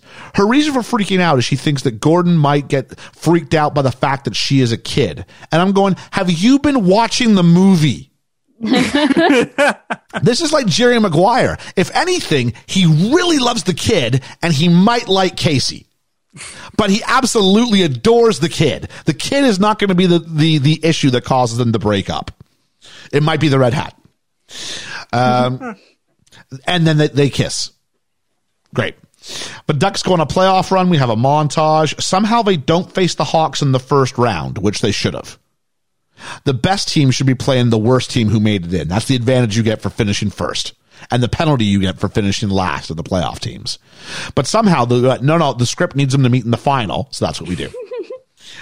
um, we go through. I kid you not. We see the missed penalty shot for a third time with video footage, and it's the fourth time total if you consider the time he discusses it with uh, with Charlie. So then we go to the championship game. Uh, and Jesse goes up to, to Banks. Now they've had the whole playoff run up to this point, and he goes, "Hey, cake eater." Now they're called cake eater because cake eater is actually an insult in Minnesota. It refers to why? people.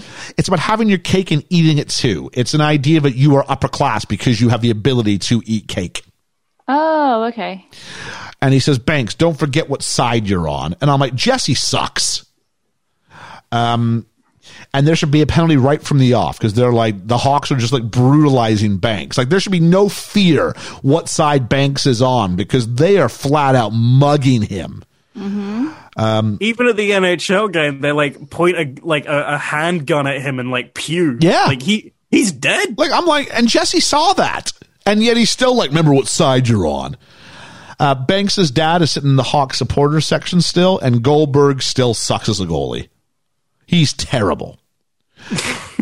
He's ter- like no one ever taught. Ever, they taught all the ever kids how to play their positions. No one's taught. The only thing we've taught them is don't be afraid of the puck hitting you. But we've never actually gone. Maybe you don't skate out 15 feet because you take up more of the goal when you stand in it than when you're not in it. Um, Jack wants Banks out of the game, and the kid goes. His name is like McNeil, McGill, McGill, McGill goes. Yeah. And like he's up three nothing at this point. Like there's no reason to do this. It's it. They're not a threat. You're up three nothing and you're winning the game. So uh, Banks gets the puck. He gets cross checked, which is where you take your stick and you sort of hit someone with the stick. I'm kind of trying to, I'm visually demonstrating it, which is for the sake of people on the call. But you just extend your arms with your stick in your hands, and the stick is what actually hits the opponent, not you.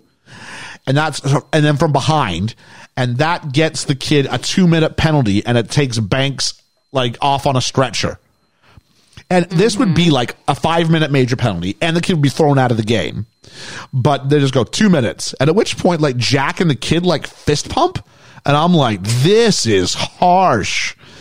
Um, Banks then is getting off on the stretcher and he goes, Hey, Jesse, yeah? Kick some hawk butt. And I'm like, Jesse sucks.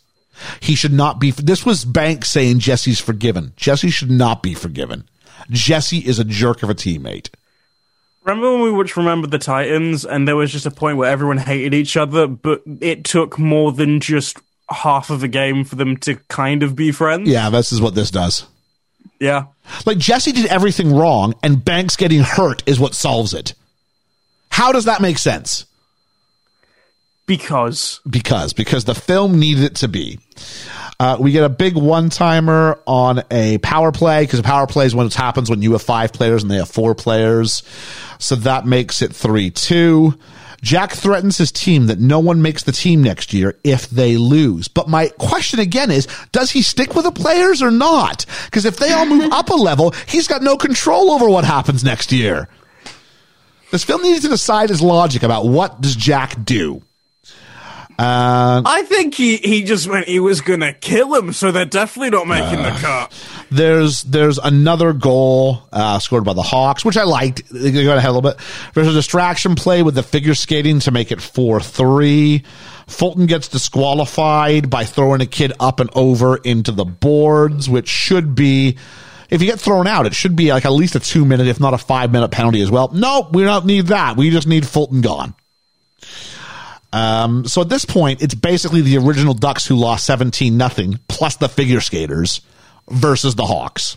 I think maybe he doesn't get the penalty because he doesn't do it during the game time. No, you'd still be, you'd still be, yeah, you'd you'd, you'd still face like a two minute uh, or five minute, whatever you chose to do. If it's enough for a game misconduct, it's enough to put him in the, in the box for five minutes. Uh, the flying V, and this is a terrible tactic, actually, but a fun little gimmick, and they score to make it 4-4, and wouldn't you know it, Conway, Charlie Boy, is skating down on a breakaway, just like we saw at the start, and he gets checked from behind.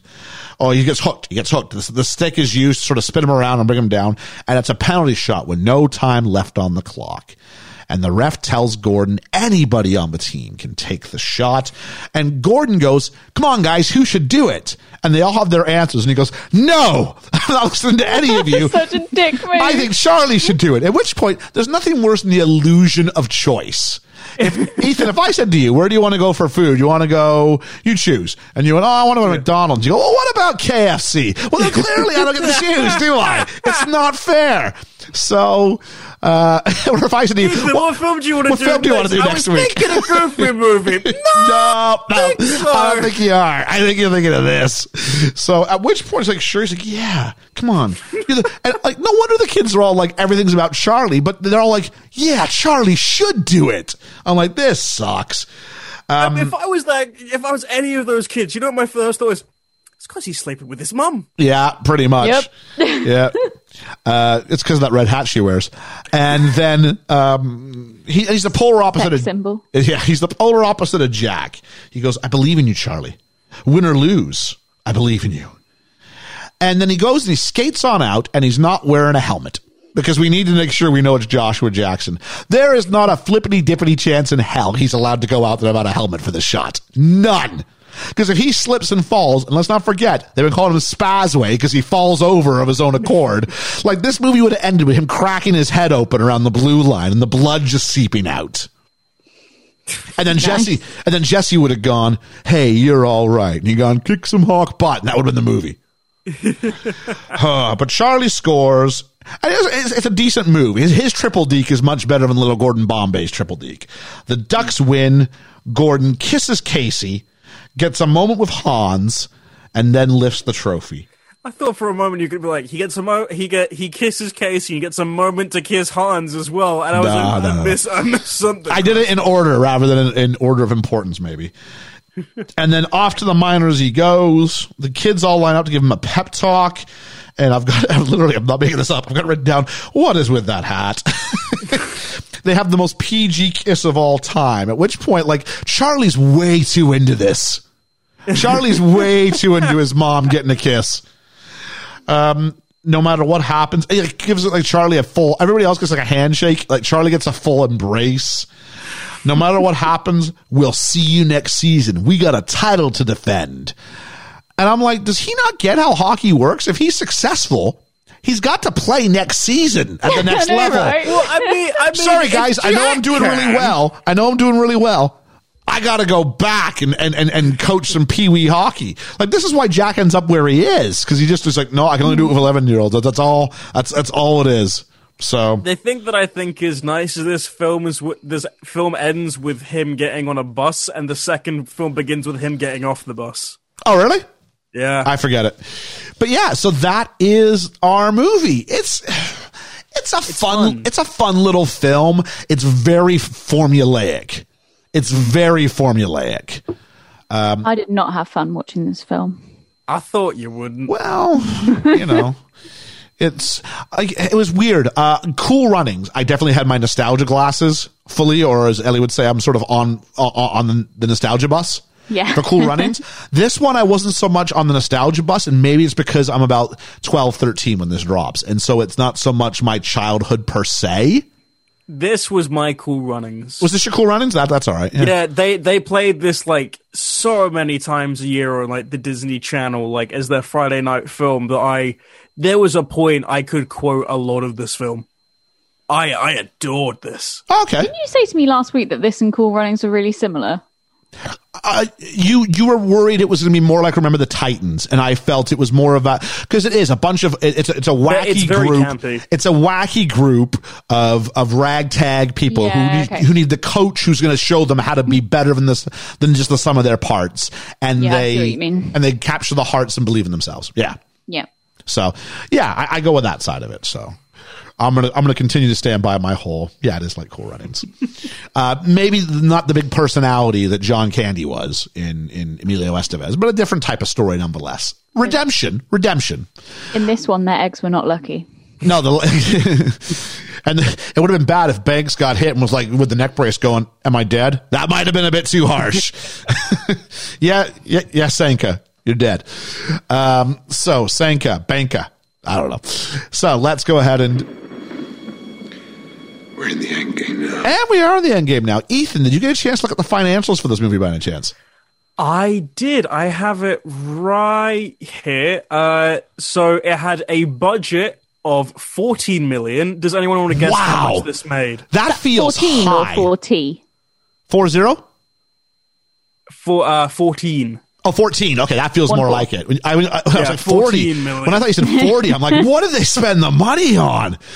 Uh, 14? I'm going to say this does 85 million. I think this is a, this is a, a, a really kind of big hit. 60? You are both way too overestimating. of Oh, this. really? It made 50 million. Oh, 50's all right. $50.8 million. Okay. Makes its budget back. Oh, uh, yeah, very But I much so. think uh, is yeah. From what I've seen, it basically makes it a very like it just makes it back in like home media releases because it comes out like in it comes out uh not even on VHS as far as I can see it. It only comes back on DVD, so it gets like a massive push. Nah, DVD there was a VHS version of this. Absolutely, there was a VHS version of this. I bet you I can go on right now and find it on eBay right now. Let's take a look. VHS, the I would like to thank Ducks. whoever wrote this Wikipedia article for how terribly misinformed the entire thing is. Uh, the Mighty Ducks VHS 1993 for sale online eBay. Uh, VHS big box X rental copy, five pounds. I can buy a five pound version of that. So I can click and collect at various stores at checkout. so there we Oh. go. I found it. Lucky you. Yeah. This website is uh, Wikipedia is formatted this awfully because uh, right under home media, see also, and then it scroll back up to box office. It made 54 million in home video rentals in 1992. Did it So really? yeah, it, ends was at- it was yeah. really big there eh, on. I remember because I, I I didn't see it in cinemas. I would have seen it for the first time on VHS. That's why I was so strong to go. I know this was available. Probably yeah. I probably would have rented it for ninety nine cents, which was what This is kids a rentals were. poor- this is a poorly formatted Wikipedia. You'd almost page. you'd almost think anybody could get in there and do that. yeah. You'll have to change it. Uh, so there is that. So yeah, it does it does okay in theaters and does very well on the uh, home sales market, let alone rentals. Did you say fifty four million in rentals or fifty four Hmm. Uh, million in that's just uh, in VHS in sales. Uh, no, no rentals, just Okay. sales. So yeah, so it definitely, and so much so that it spawns two sequels. There's Two D2 sequels, an and D3. animated TV show. Yep.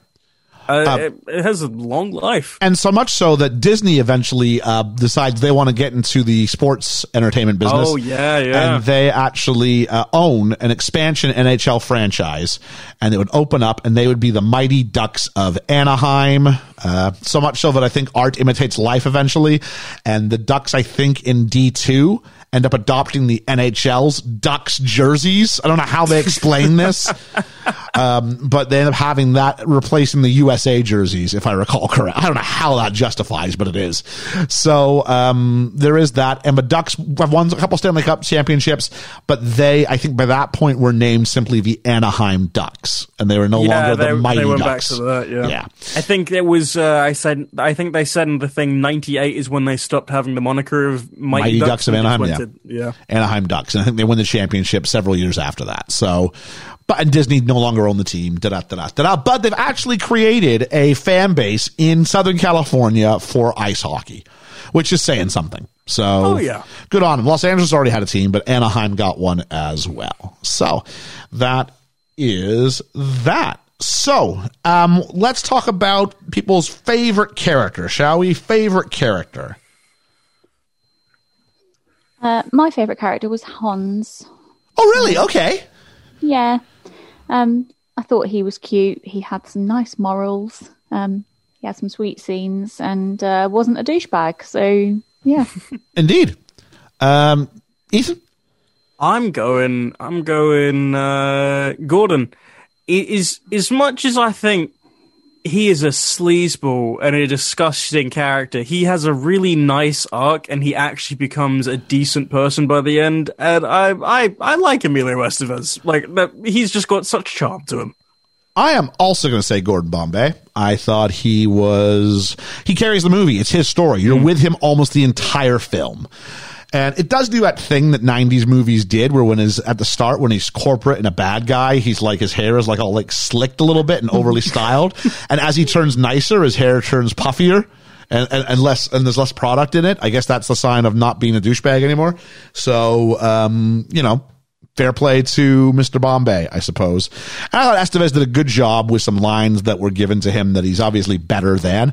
And he actually made it into a bit of a comeback. This was, you know, it'd been a couple of years since he'd been in anything. He's trying to shed the Brat Pack label and trying to still be an actor of of A list caliber, and he actually gets himself a nice little two to three picture. He's not in D three as much as he is D one and D two. So He's in it for about five minutes, as Yeah. far as I, I can remember. and that's when the franchise dies because that's how important he is to it. It really is.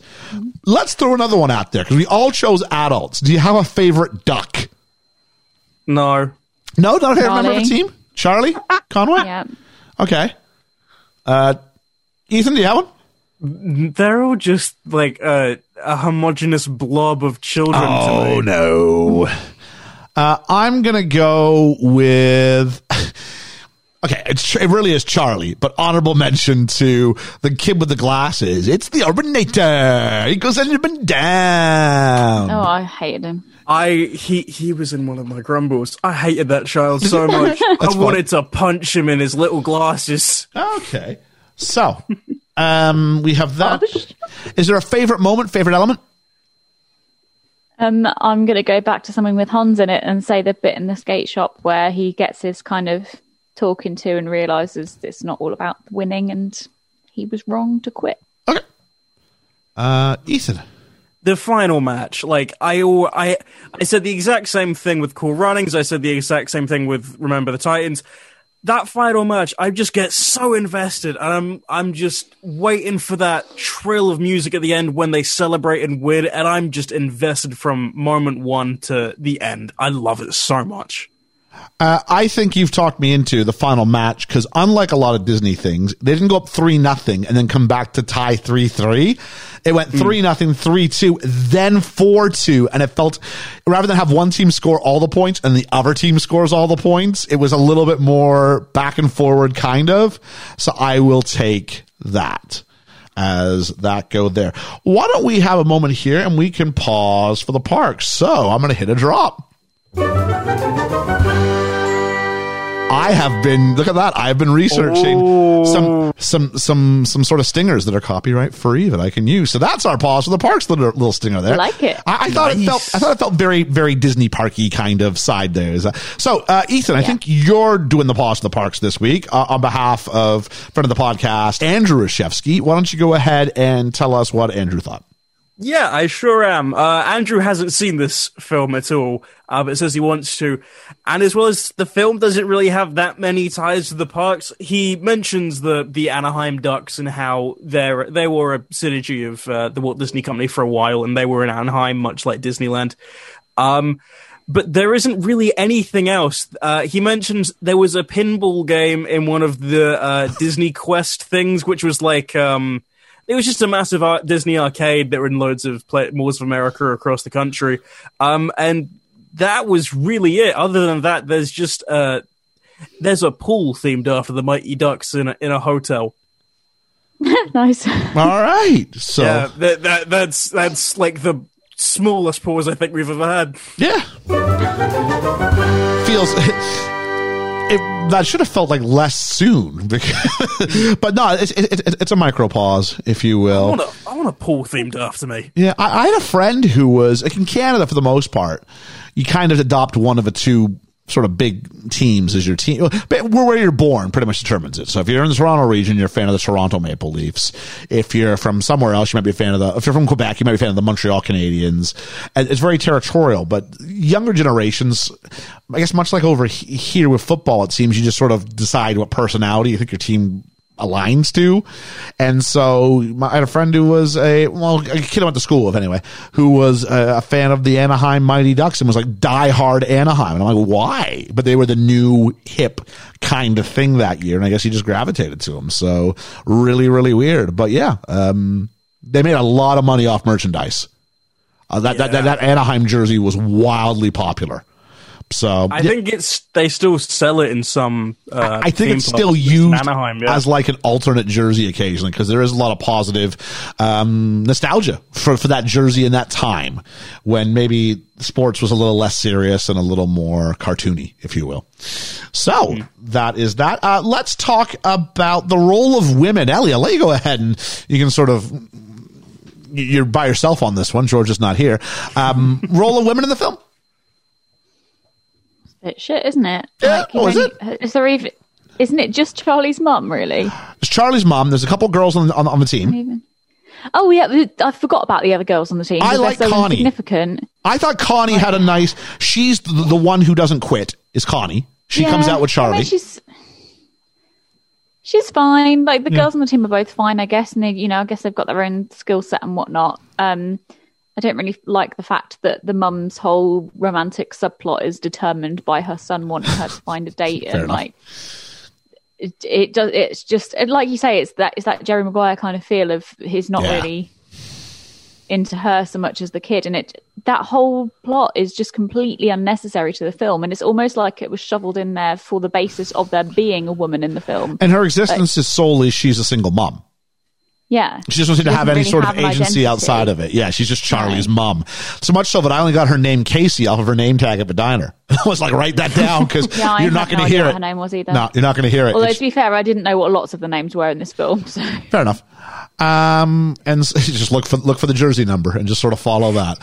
Uh, and then of course you've got there, were, there was the one lawyer at um, Estevez's law firm, and he's like, "Who's taking care of my cases?" I was like, "I don't know, Kim." He's like, "Kim, she's only yeah, she's only one year at law school, but it's also the idea I think implicitly that it's it's a everybody who is in positions of power we're all men. Yeah. And yes, this woman's only barely out of law school, but it's also the idea. I think she's a woman a bit, and it it, it was not even the, the the lawyer opposite him who works for the prosecution. Not even that was was was a woman, or the judge wasn't a woman. The principal is a woman, but she's shrill. She's like that typical primary school principal And her type. discipline is pretty poor, isn't it? Like, Well, it's very old school. I And will it's- not quack at the principal. Well, not quack at the principal. yeah, I suppose maybe for the time it wasn't that bad, but yeah, she's not exactly a significant role, is she? No, not really. Uh, let's get negative. Ellie, you, you'll be well situated for this one, perhaps. Uh, um, fa- uh, oh, the favorite grumble. What's your little grumble on this one? Um, well, apart from the romantic subplot stuff that I just talked about, um, I really, really hated the scoring of this and how it just completely ripped from other movies. It was That's fair. totally unacceptable. There's the two I went. This is this is rough. This is this is. I don't know how you got away with this on those Yeah, two. it's, and it's not even like it's the same composer that has a similar style. It's a completely different guy just stealing other people's shit. No, It wasn't John Williams by any chance, was it, Ethan? what the composer? No, I can I can check. I can't I already imagine I he checked would. Oh, that checked? moment in the film. Okay. It is not a the man same called guy. David Newman. David Newman. All right. Uh, what's the guy's name? Maybe it's Randy Newman's brother. Maybe this is how they get Randy Newman into uh, into doing some of the Pixar stuff later on in life. Um, Ethan, your grumble. Um, I I always hate this. I really hate misdirections, miscommunications. We waste 15 minutes of this film over a misunderstood thing that's said, and they makes they even say that they understand sarcasm. It's solely for drama. It happens at least two times in this film that we just need some some tension for no reason to progress it. I've always hated when they do this in, in films, Yeah. and it's so so lazy, and I feel nothing. Yeah. I was thinking about something micro. I'll go macro instead. Uh, the story is forgivable, even with what you said there. The screenplay is rough in a lot of places. The writing is not good. Um, Estevez does a hero's job with what he does. And may I say, the guy who plays Jack is excellent at playing Jack. Yeah, I thought he's great as the villain. I think it, it's a fantastic job he does. Um, Ellie, would you would you agree? I just saw you unmuted, so yeah, okay. yeah, yeah, he's pretty good. But I think they've really done a disservice with the script they have, and people whose acting is not up to the same level. I would think Charlie's mom. I might think the judge and the prosecutor. Uh, I might think um, a a lot of the kids. Yeah, the acting overall isn't great. Um, The acting is not good, and I think it's because the, the script doesn't give him anything to work with. I mean, I don't get the director. I mean, it's all sorts of things. Uh, but I will go with the quality of the screenplay. I think lets everybody down. Shout out as well to Jesse's dad, who's a very good actor. I felt for a bit part. I thought he was very good. I thought he was better than the guy who played in the. Uh, we didn't mention that. Uh, um, oh, I forget what his name is now from Lost. Oh, uh, the the the the driver. The driver, though, he, I thought he was great because he's like an assistant coach by the time the film's over. He's right there on the bench. He's got a jersey. He's clearly, They, like push him around the ice rink at the end. yeah, like he's 100% great. I think he's fantastic. So, but my grumble is the screenplay, I think, is poor. So, I think. Would you guys um would you guys like to hear some of the other amazing films that uh, David Newman, the composer, has done? why not? Why not? He has done Bill and Ted's Bogus Journey, Okay. Heathers, Bill and Ted's Excellent Adventure, Oh, okay. The Nutty Professor 2, Meet the Klumps, The Flintstones in Viva Lo- Rock Vegas, Yeah, okay. The Cat in the Hat, and most recently, Steven Spielberg's West Side Story. Wow. Although, what do you really? I mean, most of that's going to be original uh, the stuff from the from the original source material, isn't it? Yeah. So, how much can he be adding to it? Like just incidental sort of music in between songs. put the Home Alone trill halfway through, Oh, like, yeah. the fight with Upper Officer Krupke. when all of a sudden it, it it's in, in guys and dolls it starts getting all like uh, time lapse and they start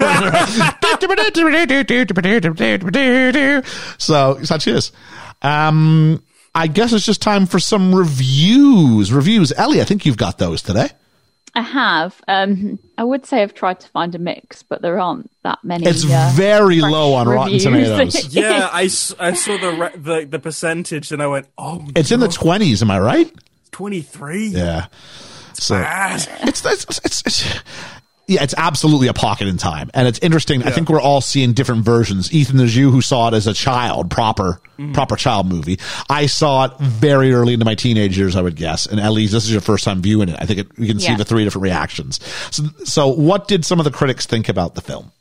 Well, we'll start off on a on a high, shall we? Yes, Duane Byrge. Duane B-Y-R-G-E. Brian Byrge. Hi, Duane. Um, from the Hollywood Reporter says, while nicely layered with tough, conflicting personal questions, Ducks ultimately flaps off into easy outcomes and pat contrivances. Still, it's an overall charmer, and director Stephen Herek keeps it flying with a nifty mix of slapstick and action. I think So I say positive, but it's quite a No, I think that is the fairest representation, if you liked it, of this film. Going, it's very lazy. It goes to places you've seen before, but despite that, it's got charm. I think that's kind of where I sit. But anyway, uh, let's go to maybe less friendly territory. yeah, okay. So we'll start off with our good friend Roger Ebert. Eebs. Babes. He gave it a two out of four and said, It must be said that this movie is sweet and innocent, and that at a certain level it might appeal to younger kids. I doubt if its ambitions reach much beyond that. Yeah. And uh, I did look at the full review, and that's basically all he said in actual summary of the film. And two out of four. I he's not saying lazy it's, film, lazy review a little bit. he's not saying it's dreadful, but he's going, what do you want? We, we, we, we've been here Like, before. yeah, Yeah. yeah, exactly. Um, so more on that line. Um, we've got uh, two from the Washington Post. We've got Rita Rita Kempley says Steven Brill, who has a small role in the film, constructed the screenplay much as one would put together some of those particle board bookcases from IKEA. I enjoyed So, that one. so he's got about as much original content to this as he just nicked from here and nicked from there and put and assembled it. And and her colleague Desson Thomson at the Washington Post says it's quite a similar thing in a different way, I suppose. He says those not yet wise to formulaic pablum are likely to enjoy this ice hockey kiddie ensemble comedy, but their older escorts might want to bring a novel and a flashlight, or a Walkman, or portable television with earphones. Wow. Quite a dated review, but uh, we can understand the point there. They can. Hey, if you got any problems with his review, you can fax him. Yeah, I found the name of that film that I said it was it was originally based on. Uh, it was nothing to do with bears in the ice. It's called The Bad News Bears. Oh, Bad News Bears, baseball. Yeah, yeah. yeah. I should. Yeah, I must yeah. not have heard you. I know exactly what the Bad News Bears are. Actually, the Mighty Ducks is actually. I, I- should have clued on this sooner. It's absolutely just a note for note kind of ripoff, with the exception Yeah. of the coach would have been a bit more personality because it was played by Walter Matthau in the Bad News Bears. So yeah, uh, decent, decent. So uh, that is the sort of um, reviews from the pros. The question is, what do we think about it? What do we think about it? So Ellie, let's start with you. Um, I thought it was a pretty boring film with some not very good acting, not very good storyline, not very good originality. Didn't like lots of the characters. I didn't hate it, but I didn't really enjoy it. So I have given it four turd-filled handbags out of ten. Turd filled handbags. Ethan. Uh, I like this. Like, I, I completely agree with everything that this film is, that the critics have said that this film is not as good as you would expect. The 23% I think is a bit too harsh. but I still think it's not the best thing I've ever seen, and I've got Oh, that's- nostalgia. yeah. It's not the best thing. It's not the. Understatement It's not the of the dark. century. It's not the Dark Knight. I think it's better than The Dark Knight. wow! It's the best- Whoa! That's a joke. That's Okay. a joke. Before anyone tries and like kills me. Well, I think Georgia might legitimately argue at that point. Um, I think it's good. I have nostalgia for it, so I'm going to totally take that. Uh, it, I'm giving it uh, six uh, mother stealing coaches out of ten. Six mother stealing coaches. All right. Does he Was steal that her? kind of coach. I thought you meant the bus at the end. The I bus. was like, why does the bus steal his mum? Uh, I would go and say, I, I'm actually surprised Ethan went went as low as six because I'm gonna echo that. I'm gonna say that it's a, it's it's a film that's got its issues, but I still have charm, and hmm. charm is the thing that actually charm seems to resonate highly with me, and it seems to resonate not so highly with Ellie because all the films that I think are charming and they make up for, for, for deficits with charm. Ellie's like, didn't care for it. It's like Princess Uh, yeah. Bride-itis all over again. We must just have a different idea of what charm is. I I, would- think. I would agree with that. There are definitely films that I find very charming and love them for it, but it's not ones like this. Okay, so I I would give this a six uh, out of. I say six missed penalty calls out of ten. Six missed penalty calls, and maybe I'm missing the penalties. Maybe I'm. I'm. There's bigger problems that I should rate more, more highly. I still kind of go. It's not cool runnings. I do. Ra- it's interesting. I was. I, I probably thought ahead of time I would rate this equal to or higher than cool runnings. Cool runnings is so much better Cool. than Cool. this cool. film. I would agree. Ethan, what, what's your viewpoint on this? So- I love Cool. Ru- I can't even remember what I gave. I think I gave it like a seven or an eight. I really enjoyed Cool Runnings as like Yeah. the first view. I, I, I would give Cool Runnings a higher mark than this. This is a uh, Cool Runnings is a better film. So when we do the sports uh, on best film ever, when we do our best sports movies eventually, which will be coming up this summer. Um, I don't think Mighty Ducks will crack my top ten. I don't think. uh, Ellie, I think I'm, I don't know if it's in your top ten or not. I don't know how many you've seen. I'm pretty sure. Oh, I've seen. I've already got a top ten formulated. So this doesn't so crack I'm pretty that. sure it won't. no, no, no spoilers, but it might not crack that top ten. I So don't think so. No. There we go. So, uh, very, very interesting. So all that's left to do now is for me to state what we're going to watch next week. And usually everybody else does the Disney animated classics and I get to kind of weave off to the side. It's actually been a bit since we've done one.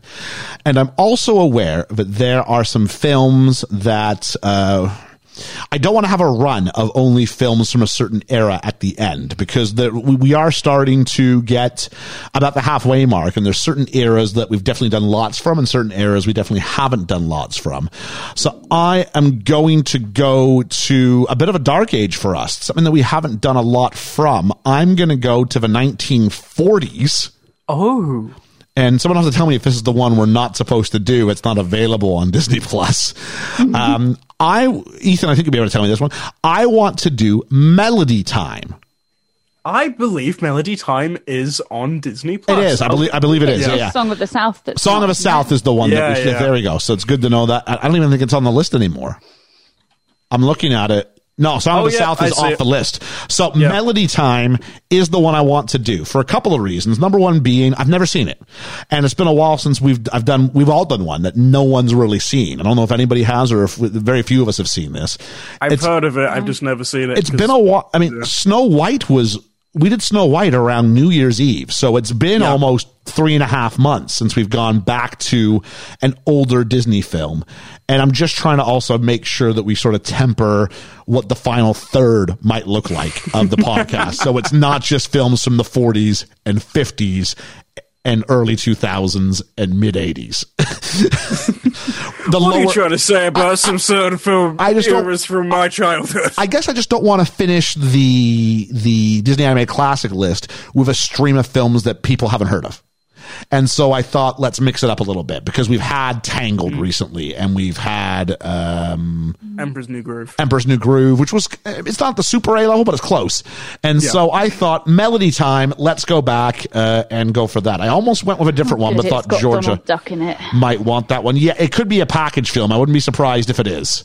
I believe We know it- how much I like Donald Duck. The Like, story- yeah, yeah, yeah. It says anthology in the tags. It's based on it's based on three films. So we're clearly getting a or two. It might be two films, might be three. Fil- no, it's clearly three different stories. So it's definitely a There's package a film. content advisory warning about negative depictions of people. Hey, I'm gonna have a good time. It's been a while since we've done that, so that will be enjoyable too. And maybe it's fitting to talk about this. Ethan, you and I are going to be a guest on the Spy Hards podcast coming up. Yes, we We're- are. Speaking of insensitive racial depictions or cultural depictions, we're going to be looking at uh, one of one of our dinosaurs is missing over on Spy Hards. So Yes. uh, we're looking forward to Wonderful. doing that. It's the first chance that anybody from the BFEs had a chance to do anything with the Spy Hards. We've wanted to do this, uh, and it's got what's his name from Blackbeard's Ghost, Ustinov, right? Piece the Ut- Ustinov. It's got the oost. So Yeah. uh, you and I will be trying to tackle that one over with that, and we'll tape that later this week. I will let everybody know when that's going to drop over at Spy Hard. So lots of content continues to develop. Uh, from here at the uh, Talking to Mickey slash Best Film Ever podcast universe. So thank you everybody very much. So for Talking to Mickey. Please join us next time when we tackle Melody Time for Talking to Mickey. I've been Ian. I've been Ellie. And I've been Ethan. And get ahead, hit us on our socials. That's at Talk to Mickey on Twitter, Talk to Mickey or Talking to Mickey on Facebook and on Instagram. And if you throw us some feedback, hey, we might even get around to learning your names. it was a hard movie to get quotes Wow. from. We'll see. wow. Much like the Quack, film, maybe quack, quack, quack, quack. We will see you next time.